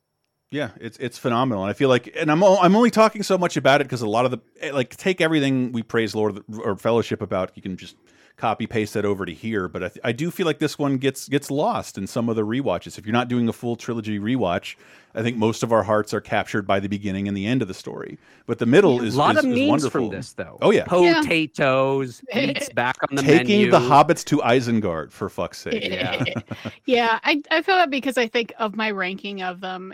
It probably is the weakest, but you know, again, that's like an A minus yeah. as opposed to an A or an A plus. Every, every there film. Are little teeny things there that it's sort of like, well, how did Faramir find out Boromir died? I don't know. Or, oh, we're gonna spend some time with this. Why is everyone trusting Brad Dourif? He ain't got no eyebrows. Don't trust him. uh, for me, this is A plus for every single film in the series. I'm gonna say it. For me, you're welcome to like what you like. This is the best trilogy of all time. There is no other. The most consistent, films. Yeah, mm. yeah. I, that, I, they I, are, that they are so equally weighted. Mm-hmm. That's true.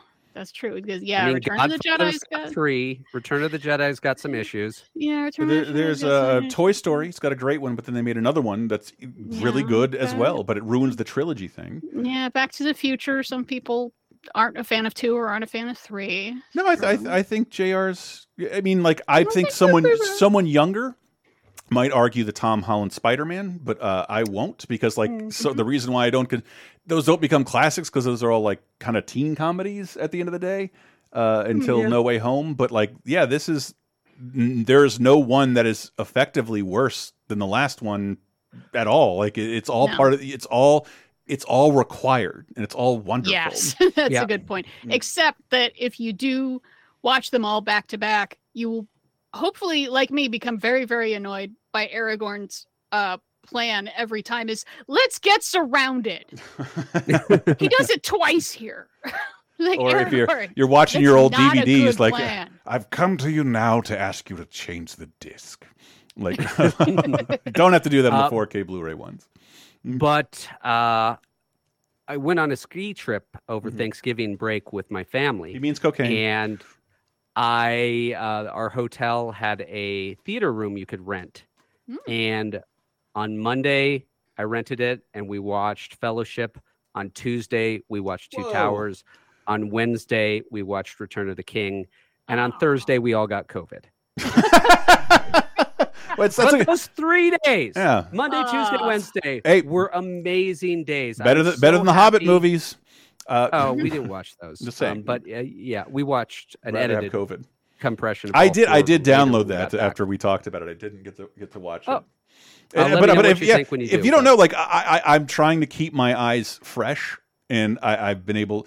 Lord, our Lord of the Rings rewatches I'm doing specifically for for thirty twenty ten and those notes, but I have on both occasions gone in a month early and, and, and and watched it in in two segments, just because I don't want to not be able to get through it. And again, it was it was I I, I really liked our Hobbit discussion because I if.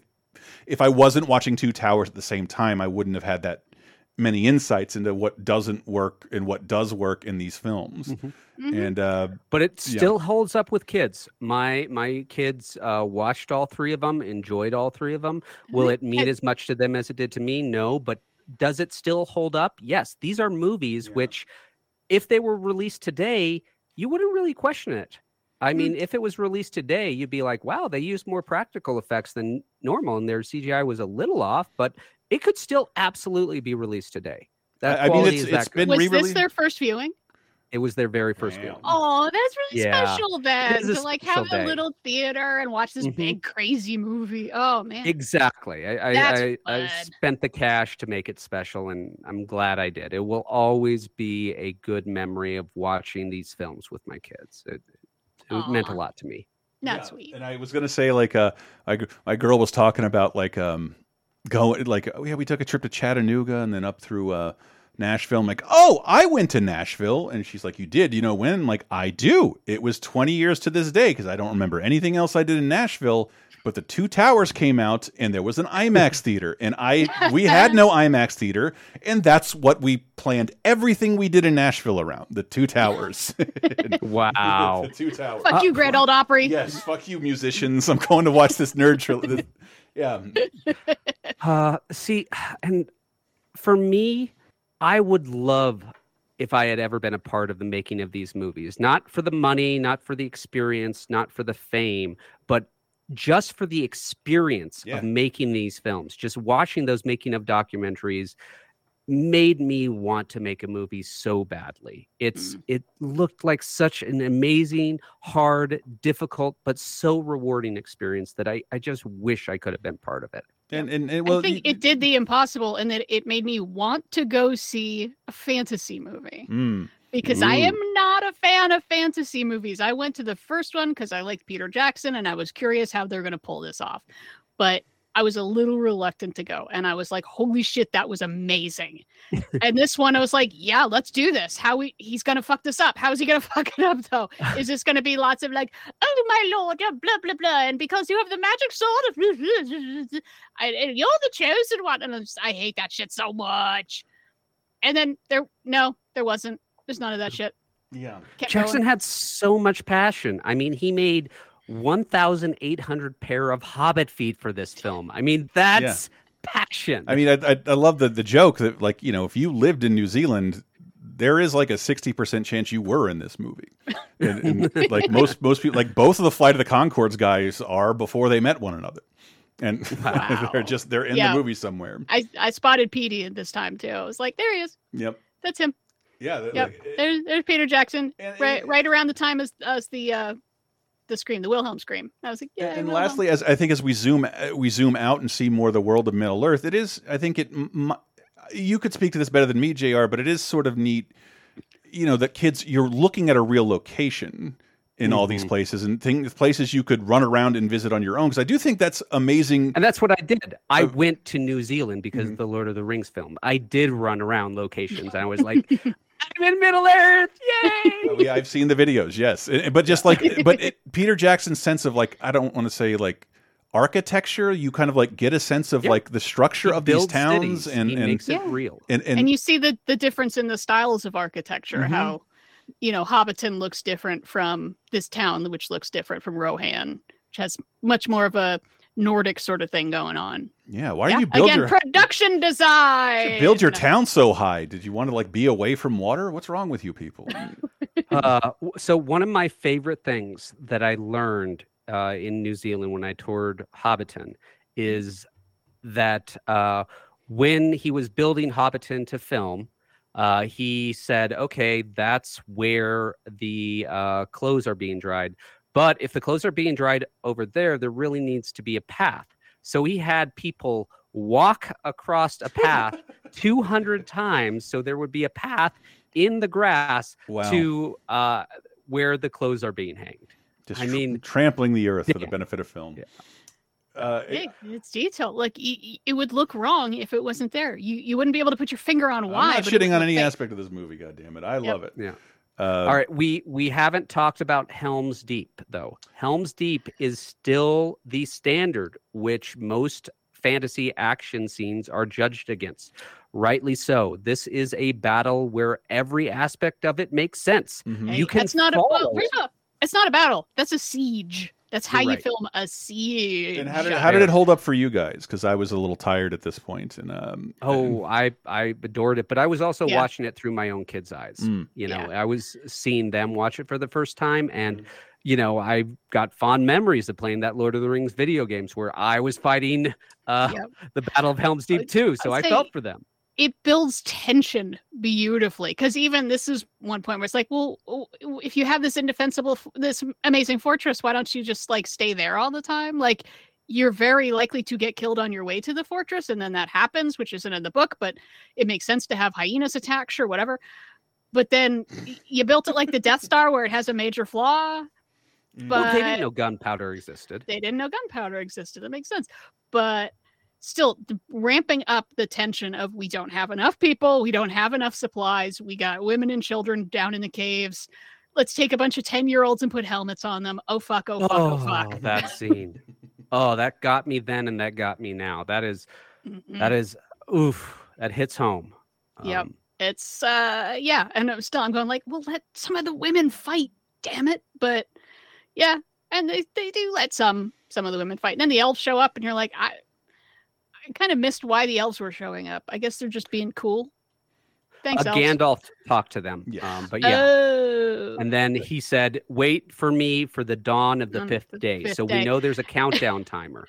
Right. And then Aragorn is like, hey, it's the dawn of the fifth day. Let's all ride out there. It's like, bitch, just stay there. Gandalf's almost here. No, no, let's go out and get surrounded, because I love being surrounded. That's my favorite thing in the world.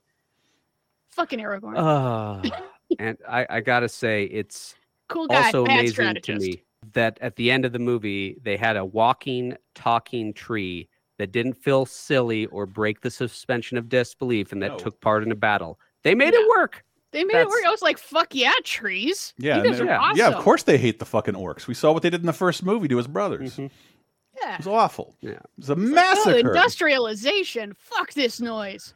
Fuck well, that ma'am. was fuck your your factory. Fuck you. Like that was Tolkien's whole whole thing. He yep. uh, was an anti-industrialist. He did not like industrialization, and he was at the steam age of industrialization with coal, not electricity, but straight up coal, and it was dirty and smelly, and that's what he grew up with. And he uh, idealized the rural life, which is where we get Hobbiton, and then we get Mordor, industrialization bad. And what I really admire about Peter Jackson is how he kept the spirit of Tolkien in mm-hmm. his films. I mean, J R R Well, Tolkien, honestly, he's got Christopher Lee there to be like, hey, I knew J R R and this is what he said, because yeah. I'm Christopher Lee and I'm scary. Oh, he also had said to uh, Jackson, uh, Mister Jackson, do you know what a man sounds like when you thr- hit, slit his throat? Peter Jackson, no, I don't. Christopher Lee, why? Well, I do, because he was a Secret Service, uh, secret, yeah, not Secret Service, uh, Special Forces guy mm-hmm. in World War Two. So he literally yeah. slit throats, um, and uh, yeah, yeah, that keeping the spirit of Tolkien was amazing, because this is an author who is objectively more popular than ninety-nine point nine nine nine nine nine percent of all authors who have ever written. You know, he's more popular than them. How do you adapt that? How do you, you know, have the arrogance to think that you can improve it? I mean, uh, I think Jackson there were, didn't. There was like ten he years. He could adapt it. There was ten years of people thinking, Hollywood in particular, thinking this was unfilmable. Why bother? Mm-hmm. There's no way to do oh, yeah. this. Yep. And yeah, and I I love that uh, it. You know, I mean, in so many ways, it's the whole story is kind of a metaphor for um, protectionism versus interventionism. I know people have interpreted it that way to be about World War One or to be about World War Two, whatever. But yeah, the, I'd forgotten about Merry and Pippin's argument of just like, oh, well, well, I guess we failed. We should just go home. And they're like, there will be no home to go home to. Yeah, we we're in this now. Everyone's in this now. Mm. And I was like, yay. Mm. That was an applause line for me of like, that's right. Yeah. That's right. You uh, got to confront it. This is my applause line. This is one of my favorite lines from the film. I wonder if we'll ever be put into songs or tales. What? I wonder if people will ever say, let's hear about Frodo and the ring. And they'll say, yes, it's one of my favorite stories. Frodo was really courageous, wasn't he, Dad? Yes, my boy. The most famousest of hobbits. And that's saying a lot. You've left out one of the chief characters. Samwise the Brave. I want to hear more about Sam.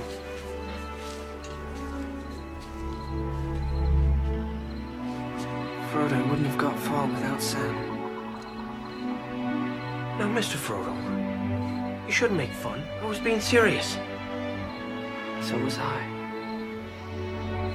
Oh, Jesus Christ. Uh, the relationship between Sam and Frodo is so good and so pure, and they capture the deep filial love that these two have yes, between each other please, in an amazing way. Please allow me to point this out, because like, it's not that Sean Astin is a prolific actor, but to make Ooh. a performance that somehow outshines Rudy and the Goonies and fucking Toy Soldiers, please. Ah. Uh, Encino Man, like, love that movie. to make to make a genre film like this at his age that completely overshadows all the other genre work he's ever done is pretty astounding.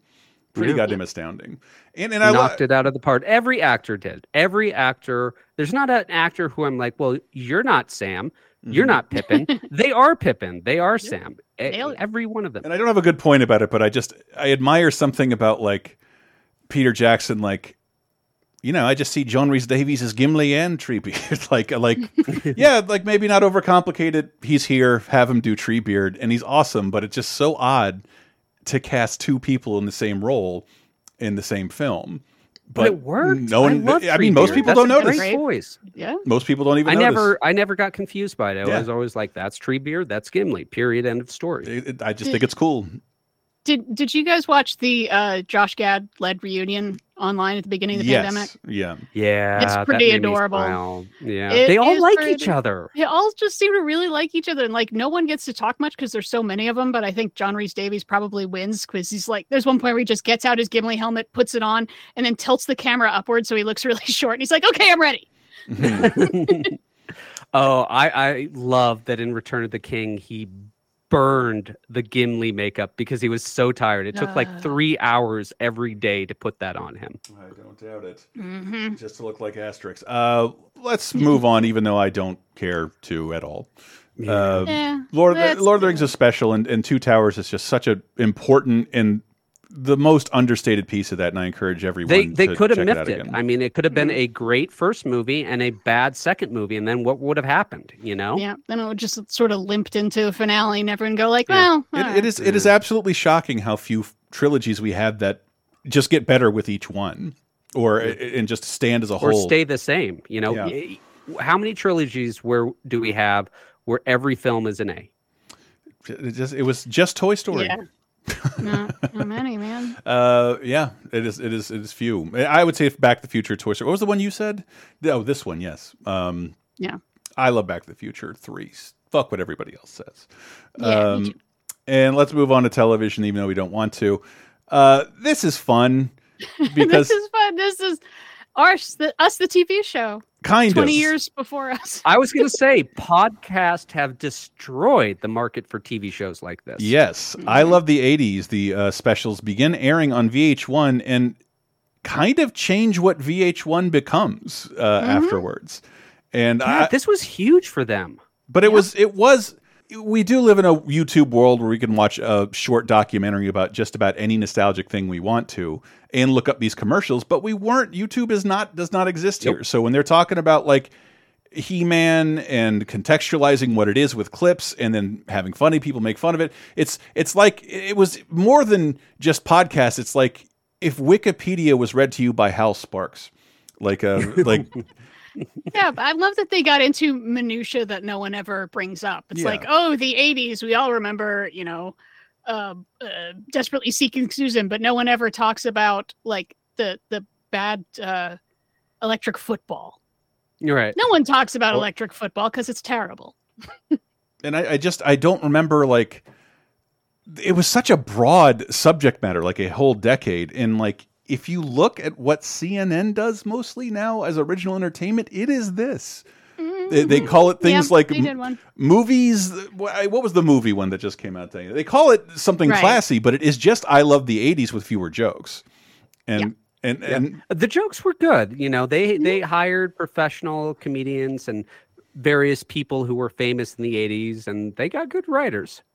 I I never forget, every time I see He-Man, I think of Michael Ian Black's, uh, they're talking about He-Man, and you're like, oh, is he battling a skeleton? Where do we keep our skeletons? In a closet, which we escape when we have the power. I understand. I know what's going on here. Like, what a great way to sum up. What a great way to sum up He-Man. Um, and then, uh, tragic. This is, how is this not tragic? Firefly, air quotes, ends. What the fuck? It ends with the pilot. With the first okay. episode. I, I cannot imagine being a low-key Firefly fan in two thousand two. You know, not the guy who's on the internet reading all about it, yeah. but just you tune in and you're like, oh, this is a good show. I'll keep watching. You watch week after week. And then the pilot, which is showing you the start of the series, is shown in what you think is the middle of the series. Yeah. And then there are no new episodes ever again. What did I do to get a two hour prequel? Uh, what's the next episode about? Oh, nothing. It'll never, I'll never see this again. Great. Yeah. Great. Uh, what a shitty thing to do. And like, if it wasn't, if it wasn't worth airing to begin with, I don't even understand why you air it here. It's almost more offensive to do it. Burn it off. You've already filmed I it. I guess, but it's like, two hours. Something new is better than nothing new. So you go, yeah. all right, we'll just show it. And that's a sci-fi series which no one will ever talk about or bother Fox about again, right? Yeah. Uh, now in the hands of Disney, where I'm sure they will forget they own it, uh, much like me and my BattleBots D V D. Speaking of, uh, yeah. BattleBots ends on Comedy Central. Yeah, it's such an intrinsic appeal. You know, I never like deliberately tuned into BattleBots, but if I was just flipping around the channels and it was on, I'd like go right. Okay, if, I, if I'm bouncing through yeah. TikTok Absolutely. or Reels or some shit, a BattleBot performance will come up. I'm like, why wouldn't I watch this? That's fine. I would have preferred Upright Citizens Brigade be in that time slot and, and not BattleBots. It, Comedy Central was a bizarre, bizarre choice, but it's not the weirdest piece of channel drift we've ever seen for, by any means. And the show no. has gone on to continue to exist and be a kind of powerful franchise on and off television for ever since. It's it, it, yeah. It came back in twenty fifteen. It's come back since then. It's like, yeah, who doesn't like robots fighting? It's a good concept. It will never be not entertaining. I mean, BattleBots in twenty fifty-five. Yeah, I'm sure that'll be a thing. Why wouldn't it be? And then, and when out, if we get real steel out of it, it was all, it was all worth it. Uh, and uh, also this week, C-Lab twenty twenty-one, a show even I forget exists, but love so much. Uh, the Feast of Alvis, their Christmas episode airs. Uh, can we get a? Yeah, Let, we got a clip. You are forgetting the true meaning of Alvis time. I, uh, huh? Neither is it ham nor pomp. Nay, the true meaning of Alvis time is drinking, drinking and revenge. Well, I got eggnog, but I don't think it's enough to get really loaded. Crap, screamer! More of a liqueur. Behold! It's a miracle! Truly, an Alvis time miracle. It all turned into whiskey. yeah. Uh, so, I loved C-Lab twenty twenty-one mm-hmm. when it was on, and I haven't watched it since. And going back and revisiting, I am not in my early twenties anymore. Mm-hmm. And uh, the humor is not hitting me as much as it did back then. Well, uh, this I, th- th- it's it's that a whole Adult Swim period where even the writers and creators like I can't seem to be winking at you and like I can't believe you're even watching this. We didn't try very hard on this because we actually can't. All we can do is write it and animate it in the strictest, most literal term of what animation actually is. Those those writers would all go on to make uh, Archer, which mm-hmm. considerably more time and work go into. But at the time, like, just you have to remember, like, cartoons were expensive. Like, South Park is the only, like, the big, most bigly popular thing right now. It was kind of a miracle to have, like, these cutting edge weirdo shows, and they were. And by the time you got tired of them, it was ten minutes had gone by and the credits were rolling. Yeah, true. Okay. But uh, I would like to point out, you can absolutely get blind drunk on eggnog. Really? Uh, it's oh, called yeah. nuclear nog, and uh, you oh. just have.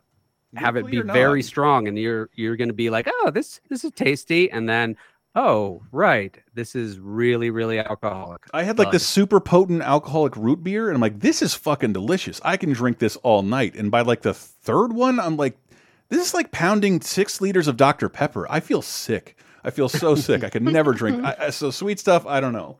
But uh, speaking of uh, uh, Adult Swim, Aqua Teen Hunger Force. Christmas time. Mail order bride. When does that babe get in? Carl, don't refer to her as a babe, please. She is a Chechnyan prostitute, and you will address well, her look, as just such. Don't cash that check immediately. I mean, I want to make sure that both of us marrying her is going to be, you know, legal. Of course it is. Are you kidding me? Santa Claus ain't legal, and he's around. Yeah, well, I guess that makes sense, you know. Of course it makes sense. Aqua Teen Hunger Force held up much better than C-Lab twenty twenty-one. It, it it got some chuckles out of me. Uh, it, mm-hmm. it, it, it, it has a license to be a little weirder than, than C-Lab was allowed to be. It was sort of literally stuck at the uh, bottom of the ocean with the same cast. Aqua Teen is kind of non-sequitur. Boil to its essence, but I'm so I'm so glad you put the next entry in here, because uh, when I started writing about Christmas specials, I was shocked to learn it was through the same archive project that was trying to make Mystery Science Theater episodes available. They pointed out, did anybody know there was a Canadian Christmas special hosted by Dave Foley called The True Meaning of Christmas Specials that aired twenty oh, years ago?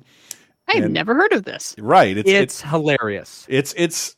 It's very smart and clever. Okay, I, it's not something I go back and revisit all the time, but it it is. It always makes me laugh. I'm a big Dave Foley fan. I think The Wrong Guy is one of the funniest movies ever made.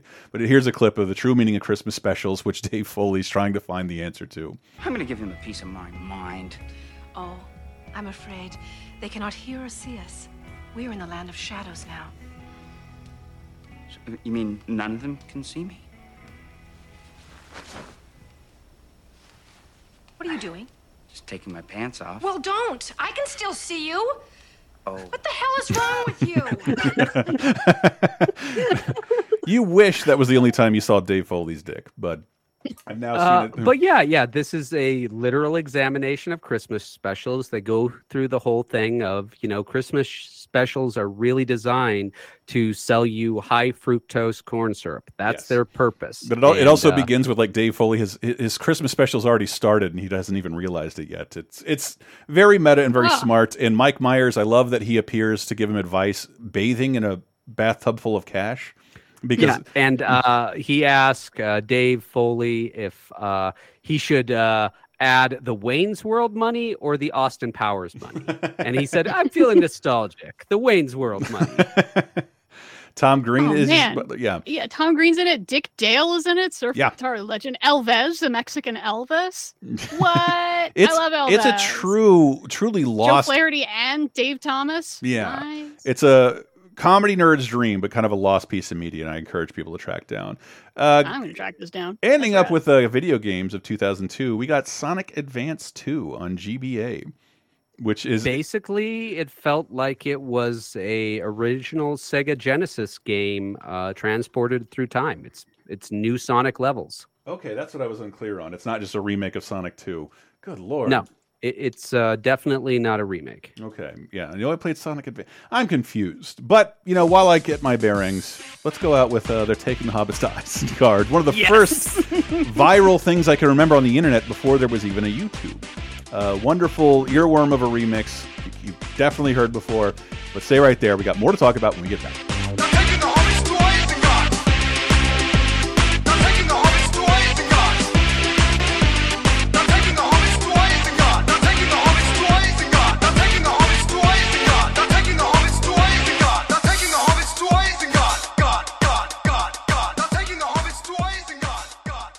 Hello, fellow nerf herders. Did you not like Last Jedi, Rise of the Skywalker, or would you just prefer a majority of Star Wars fans take a slow walk into a volcano? What I'm saying is, are you sick of Star Wars? Well, I thought I was, but my co-hosts Jeremy and Adam beg to differ, except when they don't. Get ready for a whole lot of love, a whole lot of hate, and a whole lot of geeky therapy in our new series, Sick of Star Wars with a Big Giant Question Mark, exclusively available at patreon.com slash lasertime. Here's a little taste. My monkey. Ladies and gentlemen, we are talking about Empire Strikes Back. Uh, here's a little bit of a teaser trailer from nineteen seventy-nine. Luke Skywalker and Han Solo rescued the princess, destroyed the Death Star, but their story didn't end there. So can you tell who the narrator is? Dude, it it sounds like a, a Powdered Toast Man like uh, reader. That's what's so crazy about it, because the narrator is Harrison Ford. Is it really? Yeah, he's just doing like, no a, like, a, like a radio. Yeah, it's the most enthusiastic performance I've ever heard from Harrison yeah, Ford ever, in my ever. life. Uh, but it's but you can hear it. Listen. Now the creators of the biggest smash hit of all time bring you the next episode in the Star Wars saga: The Empire Strikes Back. The, the title it is. The That's title nuts. was the title Empire Strikes Back was I think leaked as early as nineteen seventy-eight. It sounds like. My wife listens to podcasts on one point two five speed. Oh, it sounds like it. I can't either. It sounds like chipmunks to me. That's what it sounds like. My monkey. Oh, that's Sick of Star Wars. Available exclusively at patreon.com slash lasertime, along with weekly bonus shows, over one hundred movie commentaries, exclusive bonus podcasts, and more for just five bucks. And that's in addition to the brand new show, Sick of Star Wars, an angst-ridden podcast saga told in nine parts. Listen long and prosper. This is so wizarding.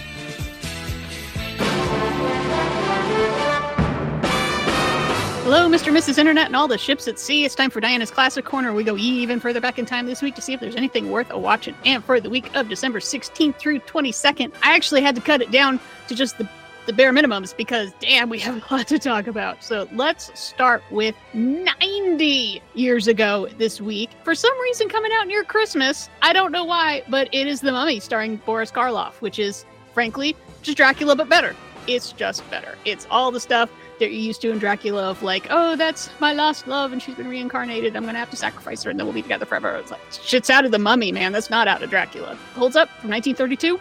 You'd be surprised. Boris Karloff's a creepy guy. He's cool. He's so good at it. Moving ahead fifty years ago this week, the release of a movie that is practically impossible to see for stupid, stupid reasons. The Heartbreak Kid, directed by Elaine May, starring Charles Grodin and Sybil Shepherd. There's all kinds of stupid rights issues. Apparently they've been working on them for a while, and maybe Criterion is going to get a hold of it, but right now you can only see it, not the remake, the original. You can see it in like someone's bad copy on YouTube, which sucks because I've heard this movie is hilarious. I love Elaine May. Also this week is the Western Jeremiah Johnson, directed by Sidney Pollack, who we're about to talk about in a second, uh, starring Robert Redford, which is a really good, slow, personal Western, which you know from the internet of bearded Robert Redford sort of smiling and nodding at you. You should actually check out the whole movie. It's beautifully shot, really interesting. But then, more Sidney Pollack, forty years ago this week, nineteen eighty-two, we got Tootsie, frickin' Tootsie, one of the best comedies ever made. Yes, come at me, bro. Starring Dustin Hoffman making fun of his reputation for being a difficult actor. Bill Murray stealing every scene, Terry Garr stealing every scene, Jessica Lange kicking some asses. Like, everyone is so good in this. Oh my God, Dabney Coleman, Charles Durning, like everyone is on fire in this movie. And you'd think for a drag comedy made in nineteen eighty-two that it would come across as not in good taste anymore. Like there'd be a lot more, ew, gay. It actually is pretty tasteful even by twenty twenty-two standards. And also just fucking funny. It's it's kind of shocking that Tootsie, a movie about a guy who can't get work as an actor dressing up as a woman and then getting a part. Oh no, complications, because everyone thinks he's a woman. They do a lot with a little, and it is so funny. It's one, I think it's the highest grossing movie of the year. Also, huh, I'm already out of breath, but uh, I feel like I should definitely mention Fanny and Alexander, one of uh, Ingmar Bergman's later wonderful films. I admit I haven't seen it in like twenty-five years, so I can't talk about it too much, but I can talk about The Year of Living Dangerously. There's Mel Gibson again, damn it, and Sigourney Weaver in a Peter Wilf, Peter Weir film about, uh, I think he's a journalist working in Indonesia when the government gets overthrown by Suharto. It is really tense and really good and really sweaty. Everybody's really sweaty all the time in it. But uh, yeah, Year of Living Dangerously kind of gets lost in the shuffle of both Peter Weir and Mel Gibson filmographies, and it doesn't deserve to. It's a solid, solid thriller.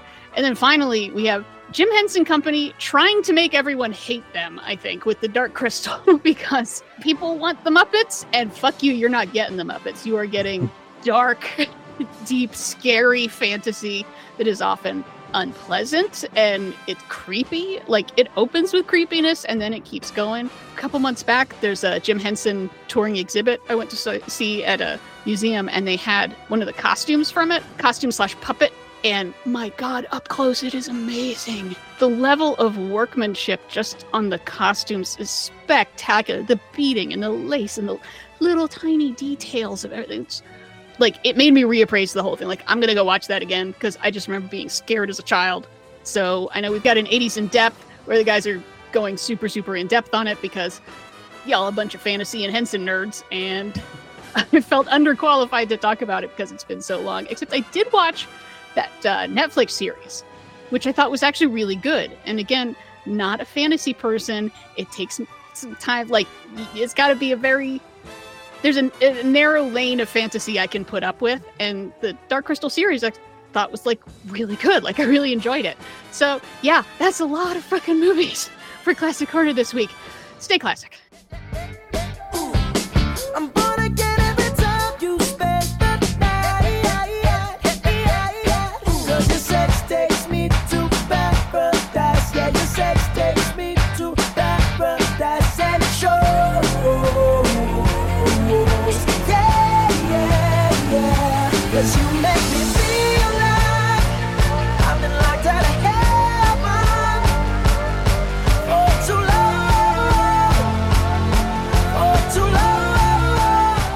Coming into twenty twelve with Locked Out of Heaven by Bruno Mars. It is number one this week, ten years ago, during December sixteenth to the twenty-second. Welcome to our final segment of thirty twenty ten, ten years ago.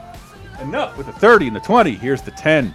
Uh, and that's just a little bit of the music out this week. Trouble Man, uh, Heavy in the, is the Head by T I is also out, as is Ugly Noise by Flotsam and Jetsam. Oh, I can't believe someone wants me to read uh, the news. More unhappy news. Uh, six health workers uh, dispensing polio vaccinations are gunned down in Pakistan. Yeah, this is a continuing problem. Um, mm-hmm. This, th- this, I th- threw this in there because it keeps happening. To date, in just the last decade, over a hundred people in Pakistan have been killed uh, due to their uh, helping immunize people against killer diseases. Mm. Um, that's a hundred like- people.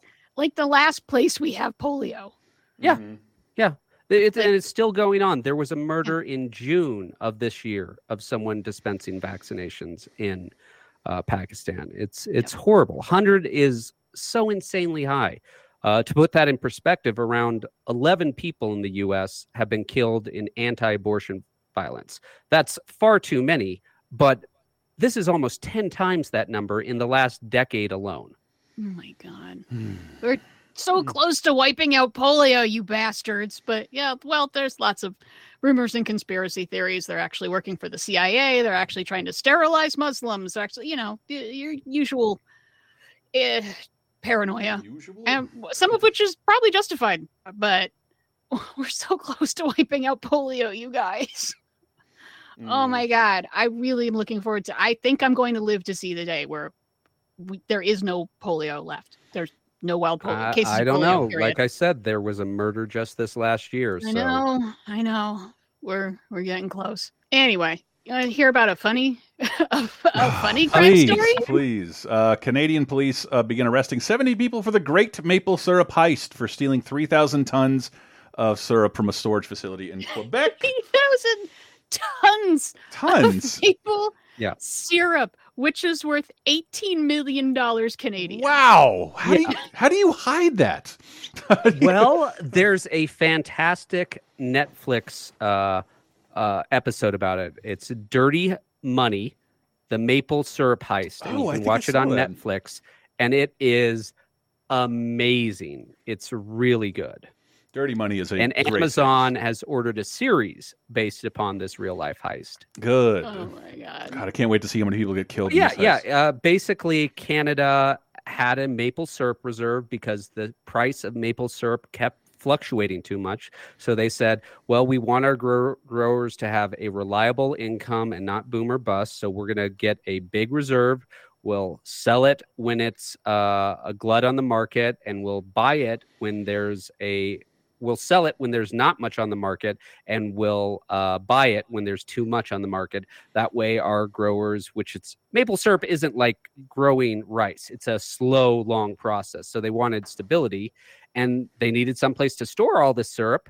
They stored it, and someone went, you know, that's like a couple tens of millions of dollars worth of syrup there. Not a lot of ser- security. The problem was they filled up the barrels with water, and water uh, bleeds through metal in a way that maple syrup doesn't. So they noticed that some of their giant tubs of what should be maple syrup were leaking water. And well, then they, they covered uh, up. They covered up the heist. It wasn't just like take the barrels, put them on a truck, drive away. No, no, no, no, no, no, no. You got to leave the barrels where they are. Mm-hmm. We just transfer all of the maple syrup out. Yeah. Like, how do you do that? I don't know. Very Walter silly. White and style, then, man. You stop a train. You have you Jesse Plemons kill a kid. just, but yeah, yeah, watch the maple syrup documentary on Netflix. It's it's a hell of a ride. Mm. Oh my god! That's actually a recommend of the week for me. Is that Netflix yeah. documentary on this? Yeah. Doesn't count. Not thirty, twenty, ten-ish. Uh, I'm just kidding. Uh, sure it is. I know. Sure I know. It is. Uh, and then moving on to uh, movies of twenty twelve, The Hobbit: Unexpected Journey is still number one at the box office, kind of miraculously. Um, they made a billion dollars. It's I know, be- I know, I know, I know. Why wouldn't it be number one this week? But it's just not. Yeah, okay. Good. Moving moving on to uh, the uh, the movie that I feel more people should know about, even though, like, I don't love it either. Uh, hmm. But I, I don't hate it. But, like, we don't have anything else from David Chase that's not The Sopranos from the last thirty years. But here we have Will Brill, Jack Huston, John uh, Magaro, uh, Lisa Lampanelli. What? Price, uh, what is, uh, Molly Price, Christopher McDonald, Bella Heathcote, uh, James Gandolfini, and Brad Garrett, and Not Fade Away. Uh, a movie written and directed by David Chase, coming-of-age story, um, set in the sixties. Oh. Yeah, I I feel like a jerk that I didn't watch this because it sounds like, besides right up my alley, I'm listening to the podcast um, hmm. History of Rock and Roll in five hundred songs, and he goes really in-depth on all of these different bands, even bands like you don't really know anything about. And like the history of some of these bands, it really is just like, we could form a band. That seems like an easy way to get chicks. Oh my God, we accidentally have a hit number one. Uh, uh, and then the bassist leaves, and the bass, and then the drummer gets fired, and then one of them goes to the army, and then they get in some other guy, and he doesn't get along with anyone, and then he goes off and starts this other band that you've heard of, and you're like, the the constant musical chairs of these different bands and how you end up hearing of like all of them is mm-hmm. sounds like that's kind of what this movie's about. About kids starting a yeah. band like during the British invasion in the sixties. Uh, okay. Sort of accidentally becoming popular. I don't know. Gen X has a reputation for too much nostalgia, but we have yep. nothing compared to the boomers. Yeah. Uh, the, the sixties have been jerked off so much that decade should have severe chafing. I mean, it's it's just been done to death, and there's There's nothing going on for this film other than the fact that, hey, remember the sixties, man? That's it. You, I, that's I think it's, it, it seems like David Chase is trying to sell some semi-autobiographical or personal story, like set in a specific time period he understands. But yes, to us, that is how it reads. I would say in defense of boomer nostalgia, they just had longer to do it. Uh, if you watch old Disney cartoons, there's a crazy amount of nostalgia for the early, the early twentieth century and before as well. Though we just, our generation hasn't had, haven't had as much time to be nostalgic. I'm sure we will oversaturate ourselves and make it disgusting uh, at mm. some point, as will Gen Z and every other generation. But yeah, it's yep. disappointing that like the the come off like the the a television show that completely changed everything, re-teamed with its star, and it's this movie. Holy shit. Yeah, and it like barely got released. Mm-hmm. Like, it kind of never had a chance. If I remember it, its reputation is pretty good. I'm looking like sixty-eight percent on Rotten Tomatoes, mm-hmm. you know, mm-hmm. for like the act, the indie critics who actually got to see it. And yeah, I, I feel bad I haven't gotten around to it. And yeah, maybe I'll add it to my list because there's, I don't know. I think my tolerance for sixties nostalgia is a little higher than everyone else's here.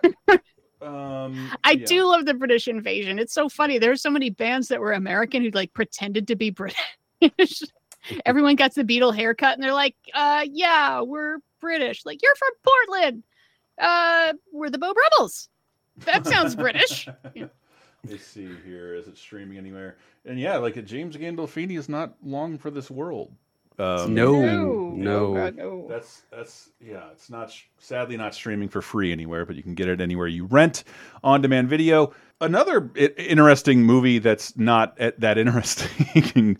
It's kind of boomer nostalgia. Almost. Yeah, and it's it's notable, certainly. Viggo Mortensen, Amy Adams, Kristen Stewart, Garrett Hedlund, and Sam Riley in On the Road.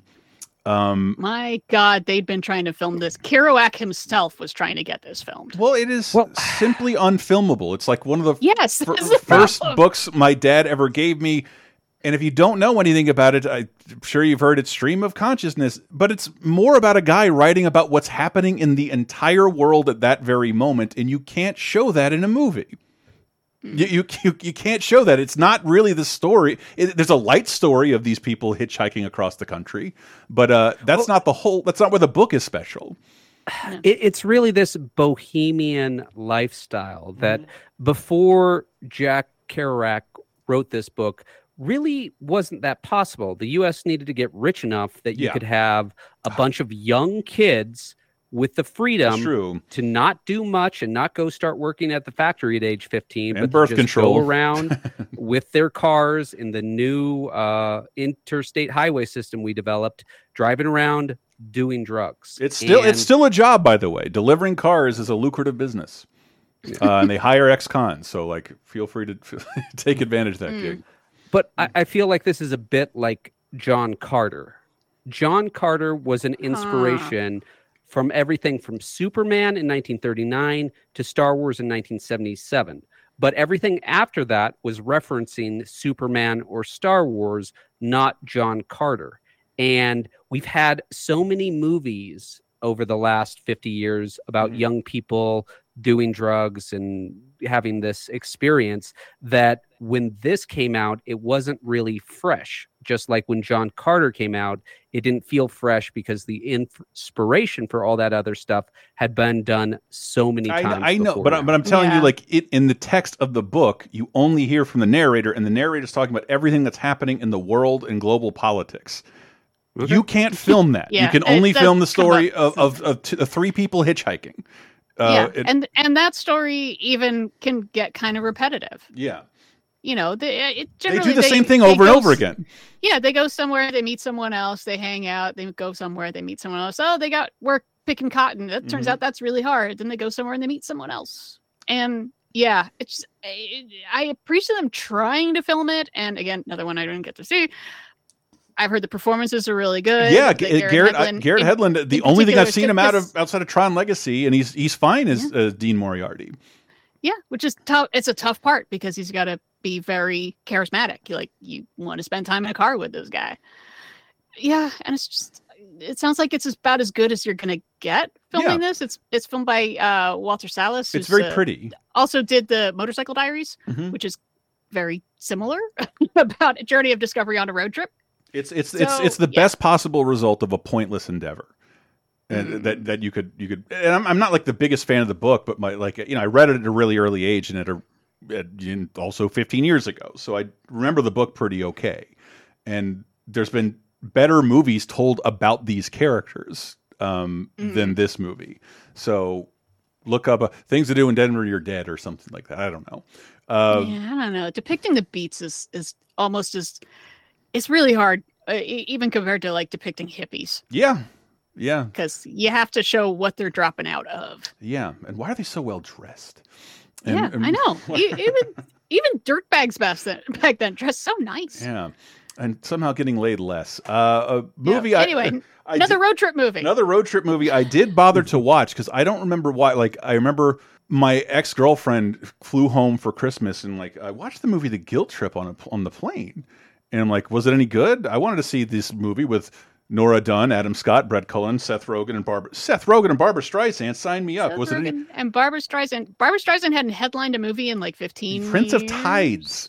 No, Mirror has two faces. Mirror's two faces. I'm sorry. Mirror's it was Mirror's two faces. Yeah, like she was in Meet the Fockers, and that was like it.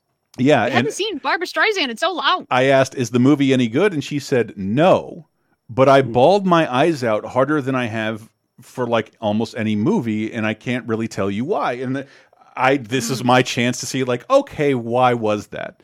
And I still don't know, and I don't talk well, to her anymore. I, so no, I, I don't know her I, relationships. There are very few mother-son bonding films uh, and road movies yeah. for sure. That's a fantastic yeah. subject, but it's difficult to be a comedy. I mean, uh, think of Steve Martin and John Candy mm-hmm. in Planes, Trains, and Automobiles. Uh, Steve Martin could, you know, make fun of John Candy, and we, the audience, go along with that right until the end when he says, "You know what? I like you want to make fun I of like me. Go I ahead, am. Make fun of yeah. me. It's okay. I'm an yeah. easy target." You want me to keep going? But, and, until that moment, we, the audience, go along with it.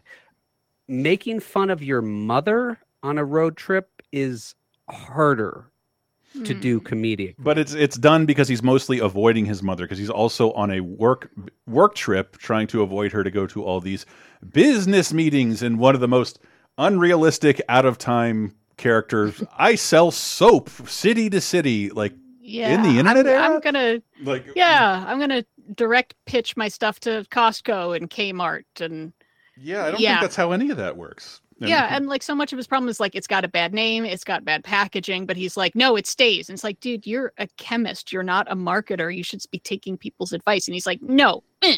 But let me real quick give this movie credit for not being as much of what I thought it was. Mm?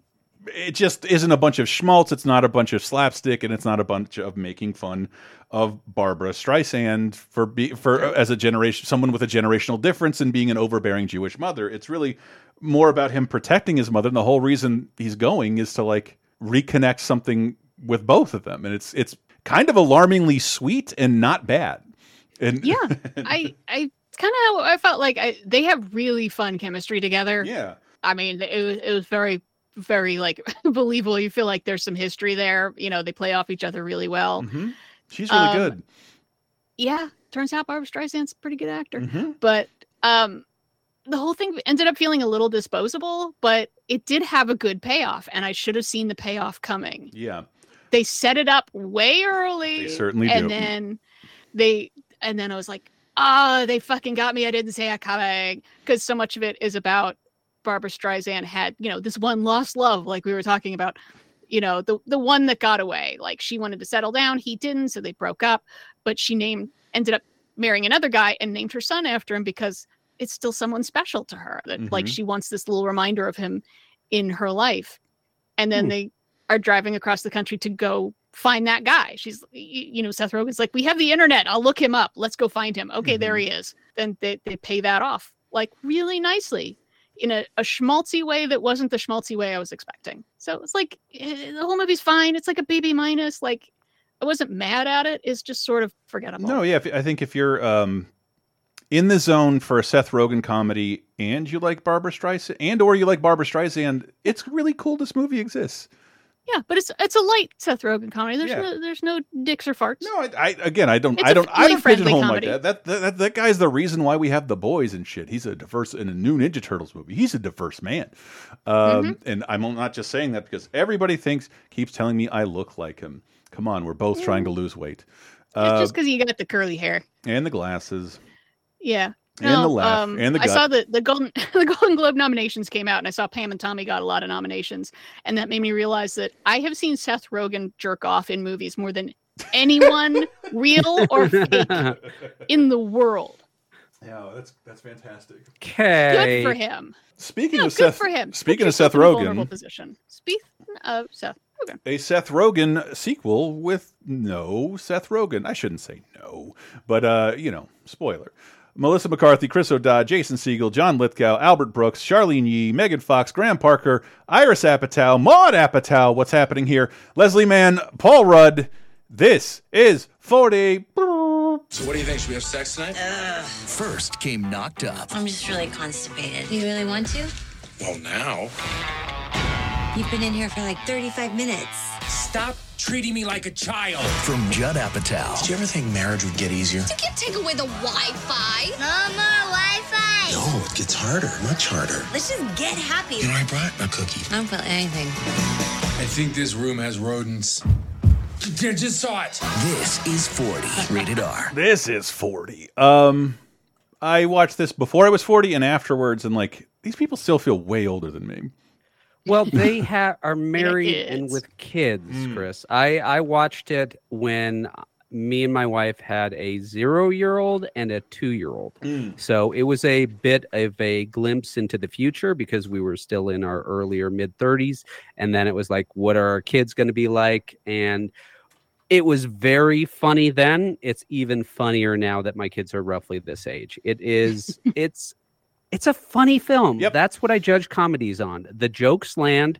They, they're fast. They're numerous. The majority of them work. Um, there's some problems with it that I had uh, rewatching it, trying to get into it. It's they're having extreme financial problems while living in a house that is probably five million dollars. That can solve all of your problems. Dollars. Yeah.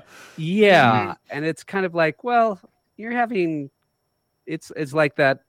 Uh, you know, you're having rich people financial problems. It's a little little harder to I do like to feel that, that he started a record label in twenty ten or some shit like that. And like, this is all yeah. going terribly. what, a, yeah. what an awful idea.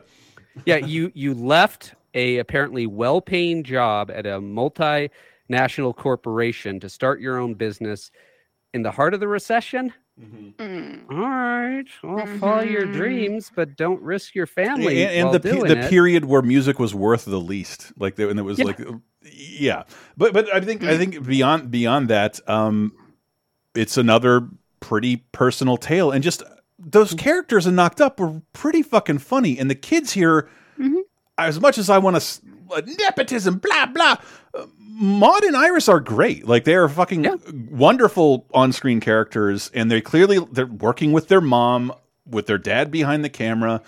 It's the same kind of joy I get from even the worst Adam Sandler movie, of which this is not that, but it's like clearly there's a familial thing happening here, and everyone's having a good time, and it's showing up on screen. Yeah, mm. I really admire how Judge Apatow didn't just continue to make comedies about stoner kids in their teens and twenties. He could have done that, you know, but he kept keeps trying to grow himself as an artist and speak his he, truth. He goes out of his way to make unique stories about non-superheroes, people having problems, from like uh, King of Staten Island to Amy Schumer's Trainwreck. It's it's always a really a, a non-surreal comedy about people, and he hasn't really yeah. deviated from that. He's he's lived up to who did he want to be? James L. Brooks. He's like almost surpassed him in terms of his output alone.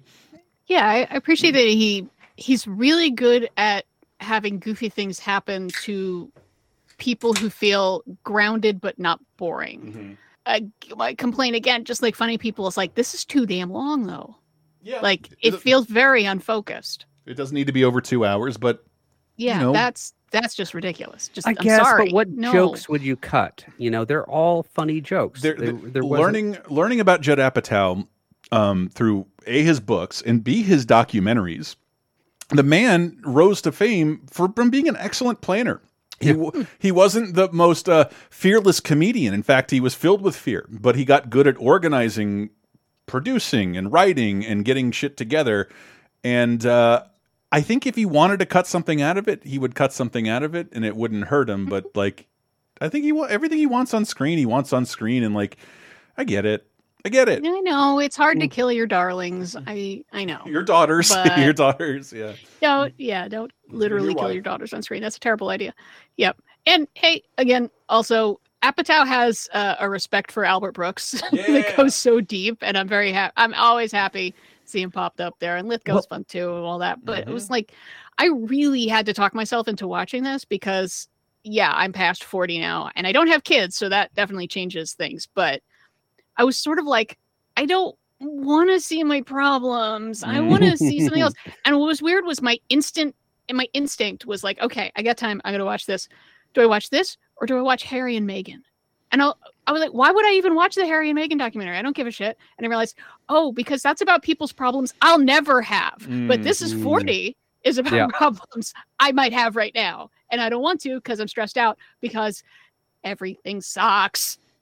And I, I, the only thing I, I still find wonderfully funny, because it does keep happening to me, and I don't know if it's a male thing, but like the hiding from your family and your wife, but then like, you know, I'm there, there is a scene in this where the husband goes to the bathroom and he's obviously killing time on his phone, and the wife accuses him of uh just doing exactly that. And when that was on screen, I had a zero-year-old and a two-year-old, yeah, and I'd be lying if I said I never did that. And so I was like laughing, but like looking out of the corner uh, of my eye. Does she know? Does she know? And, and mine was more like a, a it, he just, but he she thinks he's having an affair, follows him to what is turns out is a fantasy baseball league. Uh, my, you know, every woman I've dated like wants to do stuff together, and like I don't know if we can play Elden Ring together. But I sort of yeah. don't want to. Yeah, so like, I, I gotta I hide and run away and like make excuses and like leave me alone for a little bit, for yeah. fuck's sake. The, the adult thing to do is to have a very adult conversation. I love you very much. However, I also enjoy time by myself or times with just my friends. That doesn't mean I don't love you, but it does mean that I have these needs. That's yep. a continuous conversation with right. me and my wife. I want more alone time then she wants alone time. And I'll like be offering, you know, I'll watch the kids on Thursday and uh, you go out and do whatever you want. And she's like, well, I want to spend that time with you. Well, that's, that's not the point then, because I want you to give you alone time. So you'll give me alone time. Yeah, and it doesn't oh. always work that way. I got to throw a flag on this play. Sure. The fantasy baseball scene was from Knocked Up. Oh, was it? My bad. Yeah. It's hard to fucking Is it tell. Really? Are you sure? Sh- Okay, you could. Be, I'm sure it you, you would know. I did not watch this again uh, for the show, uh-huh. but but I think I think the movies are wonderfully complementary in, of each other, and I would really like to see more in this. In this, we're gonna get This Is fifty. Are we? Awesome. There is really? a sequel plan called Good. This Is fifty. It's in the works right now. Yeah, it should, it should be done again. I'm excited for it. So am I. And, I think you know, I love these characters. I really do. Uh, yeah, and I'm, I hope I hope to see more of them.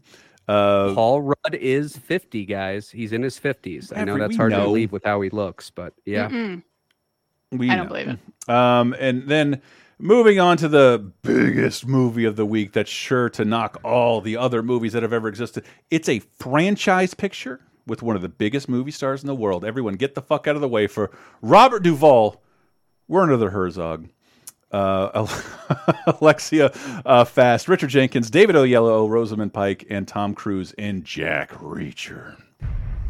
Don't move. Ah, my hand. Got a car? It's outside.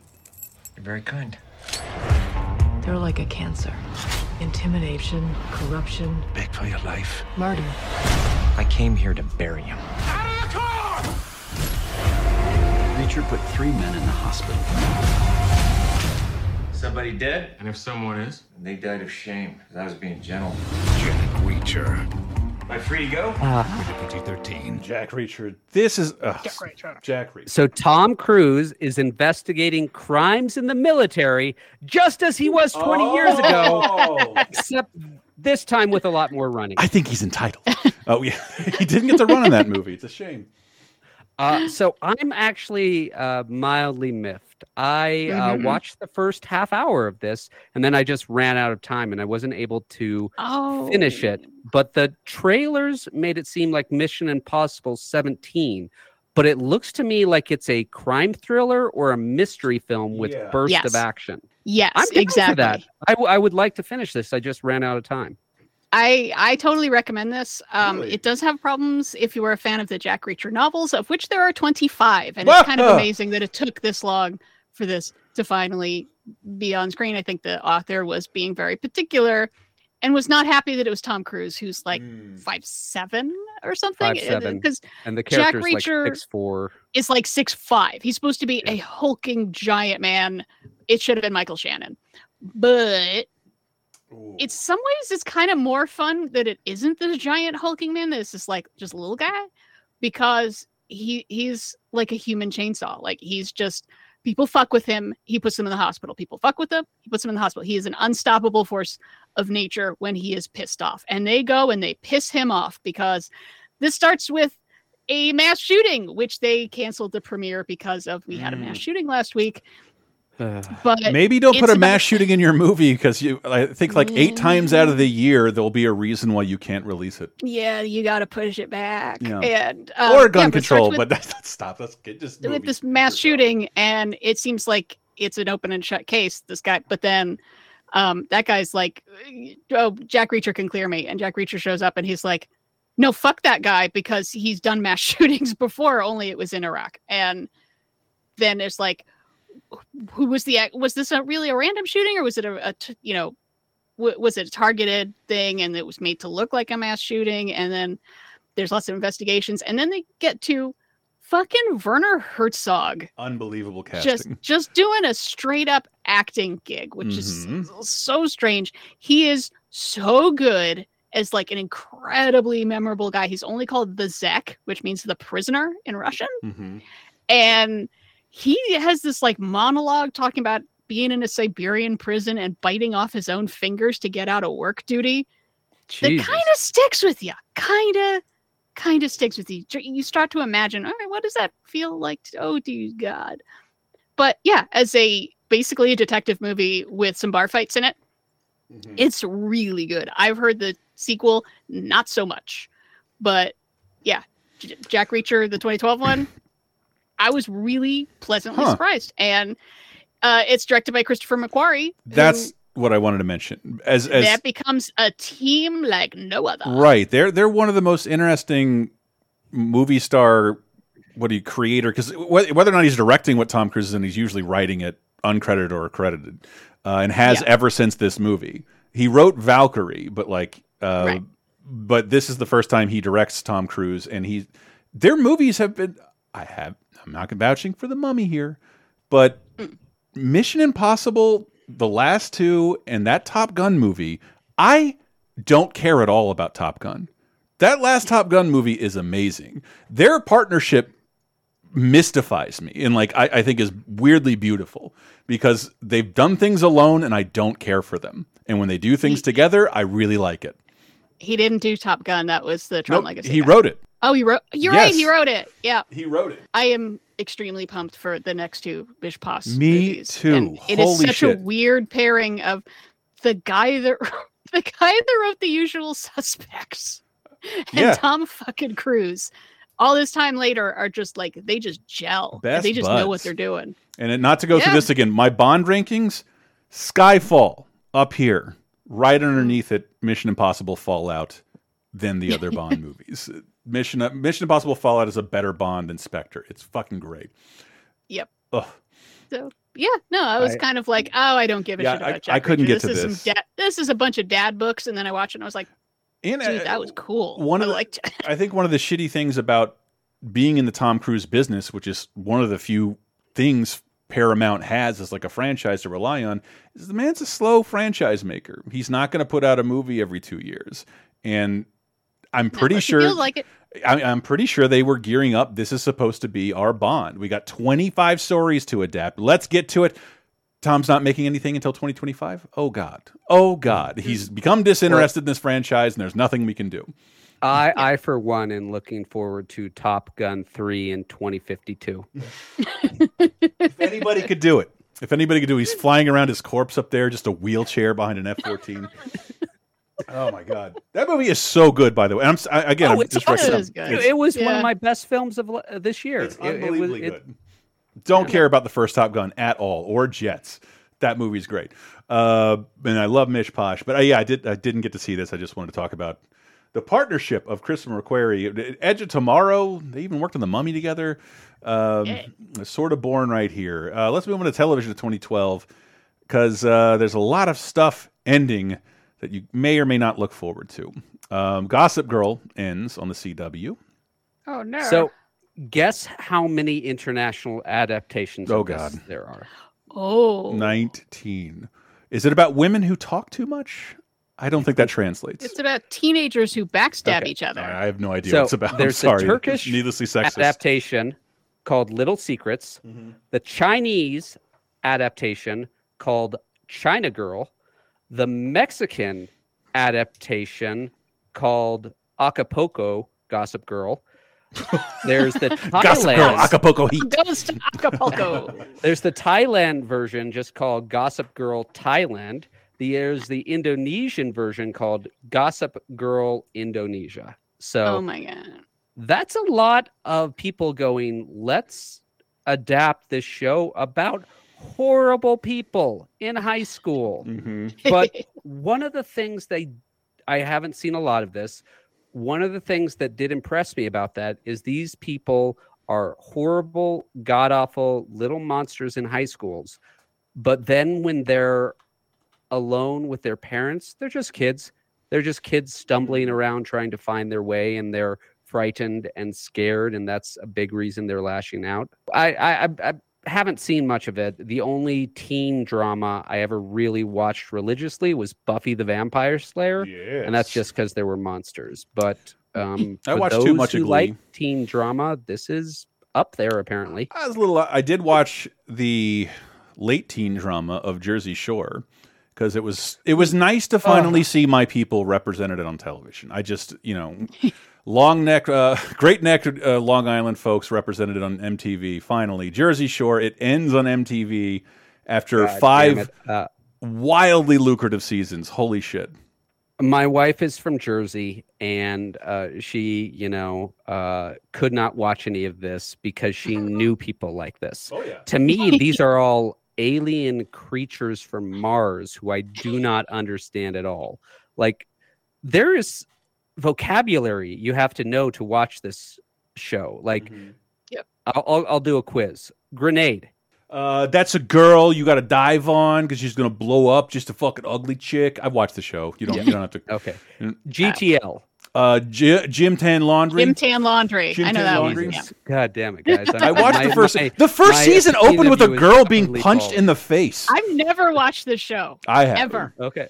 And this uh, is. Uh, I still know this. Smoosh. Is that not fucking?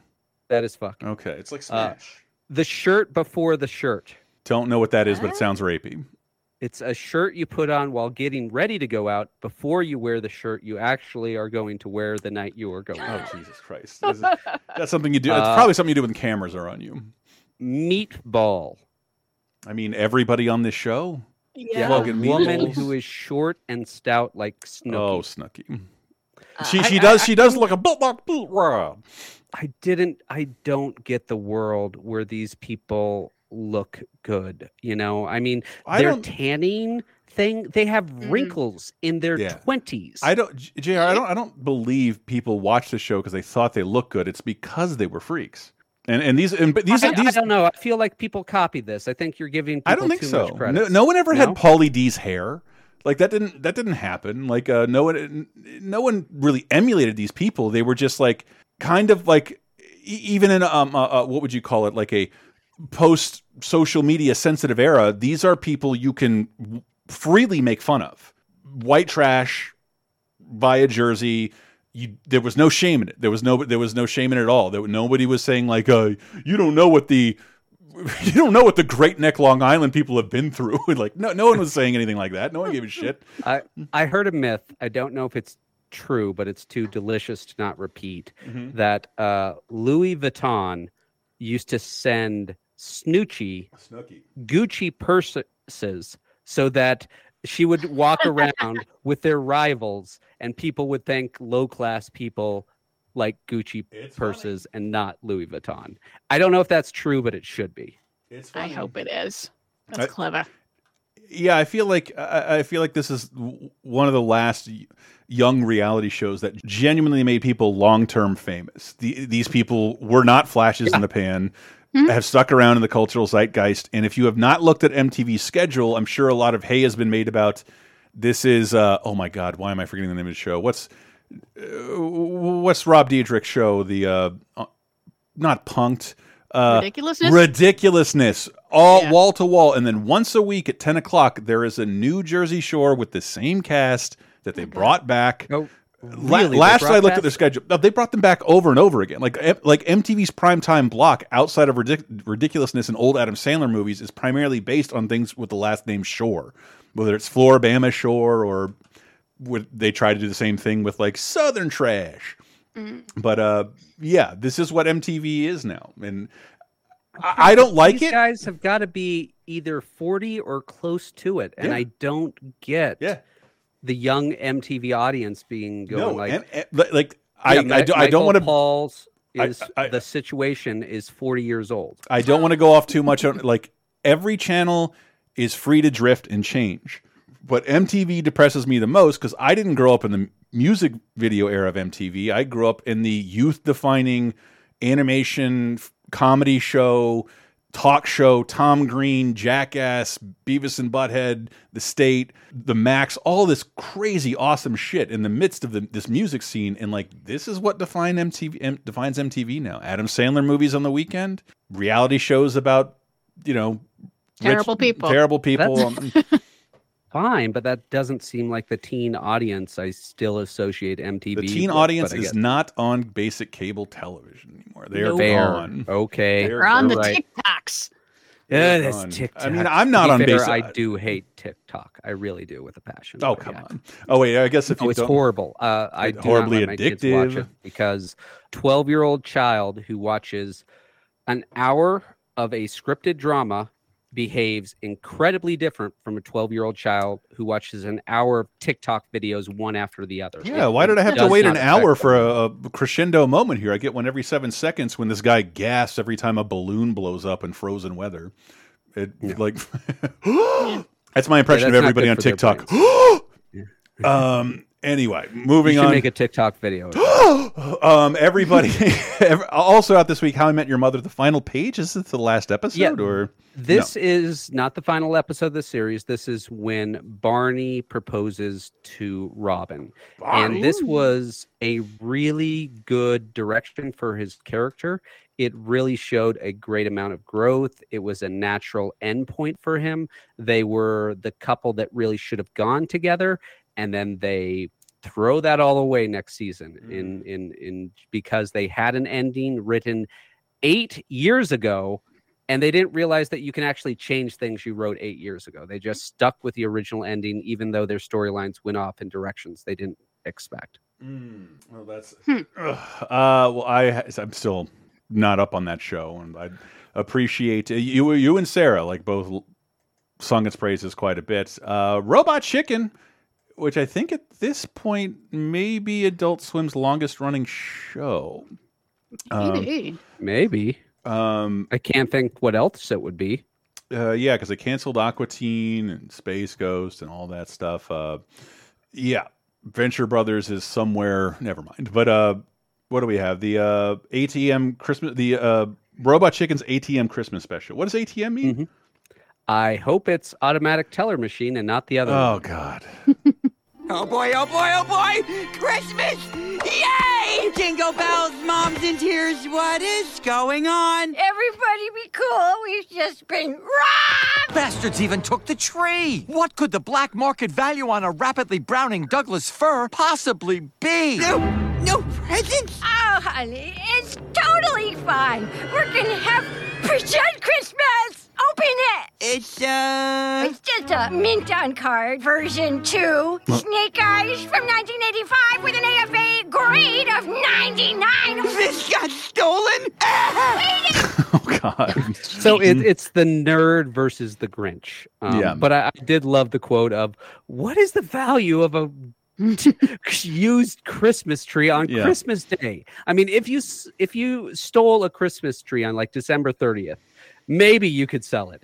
But if you steal it on Christmas you know what? Day, I, no one's going to buy that. I was like we all were this week watching uh, Bad Moms Christmas on Netflix.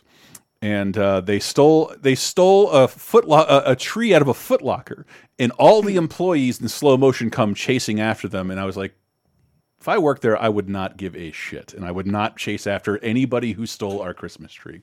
That shit is gone and it doesn't matter. Who, who cares? So let's, you know...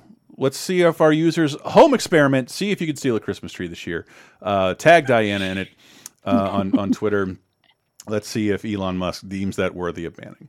Uh, uh, all of this means nothing to me compared to the most important thing that happened this week in the history of everything ever. How? This? And it's Paul Rudd's fault. Wait, wh what is this, though? Give me some context. You know Play damn well what Play this is. All right. Paul Rudd's going on Conan, and he brought a clip of his movie. This, he brought okay. a clip of This Let's Is look forty. At this clip from This Is forty. Oh, okay. Eric! Wait.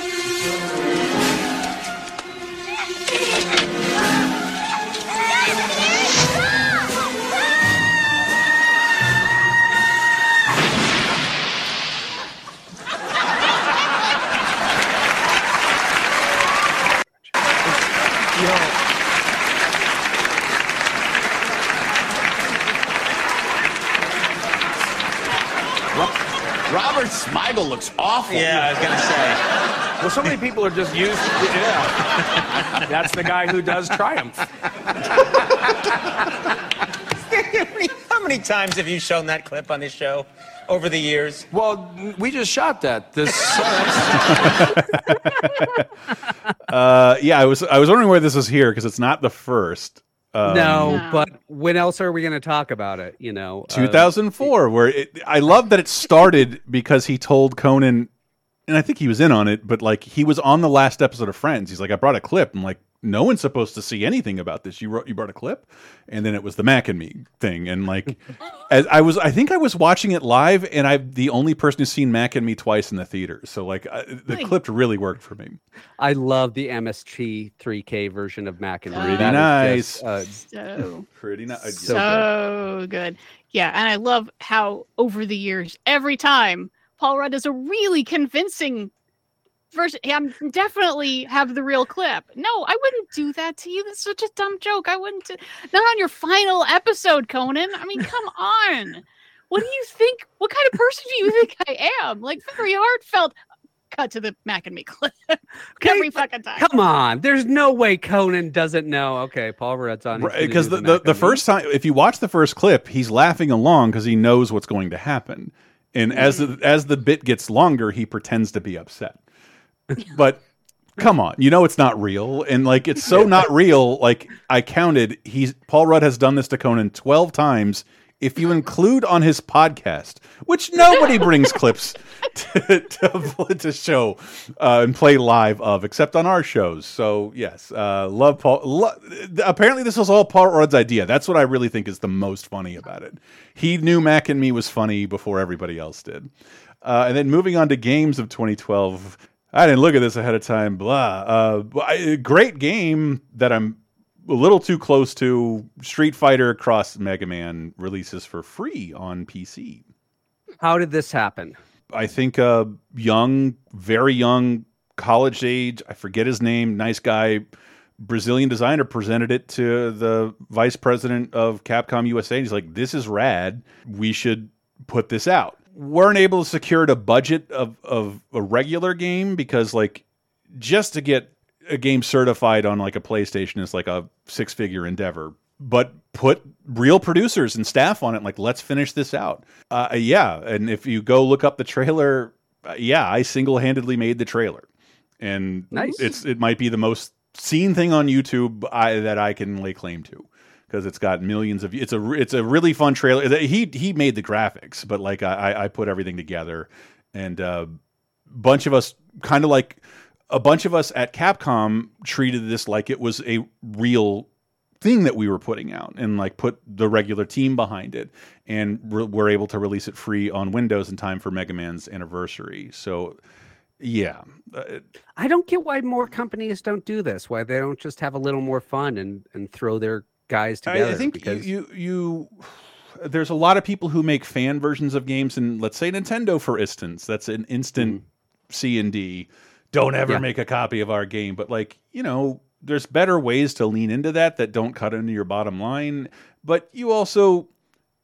It's a it's a tricky task to en encourage people to use your intellectual property in ways they might profit profit off of, because then if you have to shut it down, you're going to look like the bad guy. And uh, there's a there's a myriad of reasons why that could happen. But uh, th this is something that I thought was really great. It is a Mega Man game where instead of eight, this man, that man, it is all Street Fighter characters. And they are great, endowed with great their concept. Street Fighter abilities, and you can gain those. And uh, really wanted to see a just a little, not serious fighting game come out of it, but I'm not sure it ever did. Yeah, but just a, a really amazing feat by pretty much, you know, one guy in the development, and it was almost, it, it, yeah, really. It, someday, somebody else will be able to tell a more interesting story about it, I'm sure. um, but I am not that guy today. Uh, moving on to, wait, not, we got to tell you who lived and who died during all this, because man, oh, I'm looking ahead. That's one of the, that's a huge bummer, and it rhymes with bummer. And we got to plug our Patreon, patreon dot com slash lasertime. We're doing extra shows for you over there all the time. Got hundreds of old shows. If you like the show, this show, plenty of other stuff. It's an easy incentive to support us. Give us five bucks. We'll try and give you hundreds of hours of extra content just to incentivize a cup of coffee to your, your friends at thirty twenty ten. Helps us uh, compensate ourselves and keep our equipment up to date, hosting, all that stuff. It's not free. Um, and Diana, where can people find you at? They can find me on the Twitter for now at oh. Listener Nerd, L E C I N E N E R D, or follow the show at thirty twenty ten Podcast, the three zero two zero one zero Podcast. Coming up next week, finally, Ice-T and Ice Cube are going to be in a movie together. Thank God. Also, the most beautiful Jet Li movie you have ever seen. Okay. We got DiCaprio again, five days apart between Gangs of New York and this movie. One he's working with Scorsese, one he's working with Spielberg. I think this one we're going to talk about is the better movie. Of course. By a lot. Mm-hmm.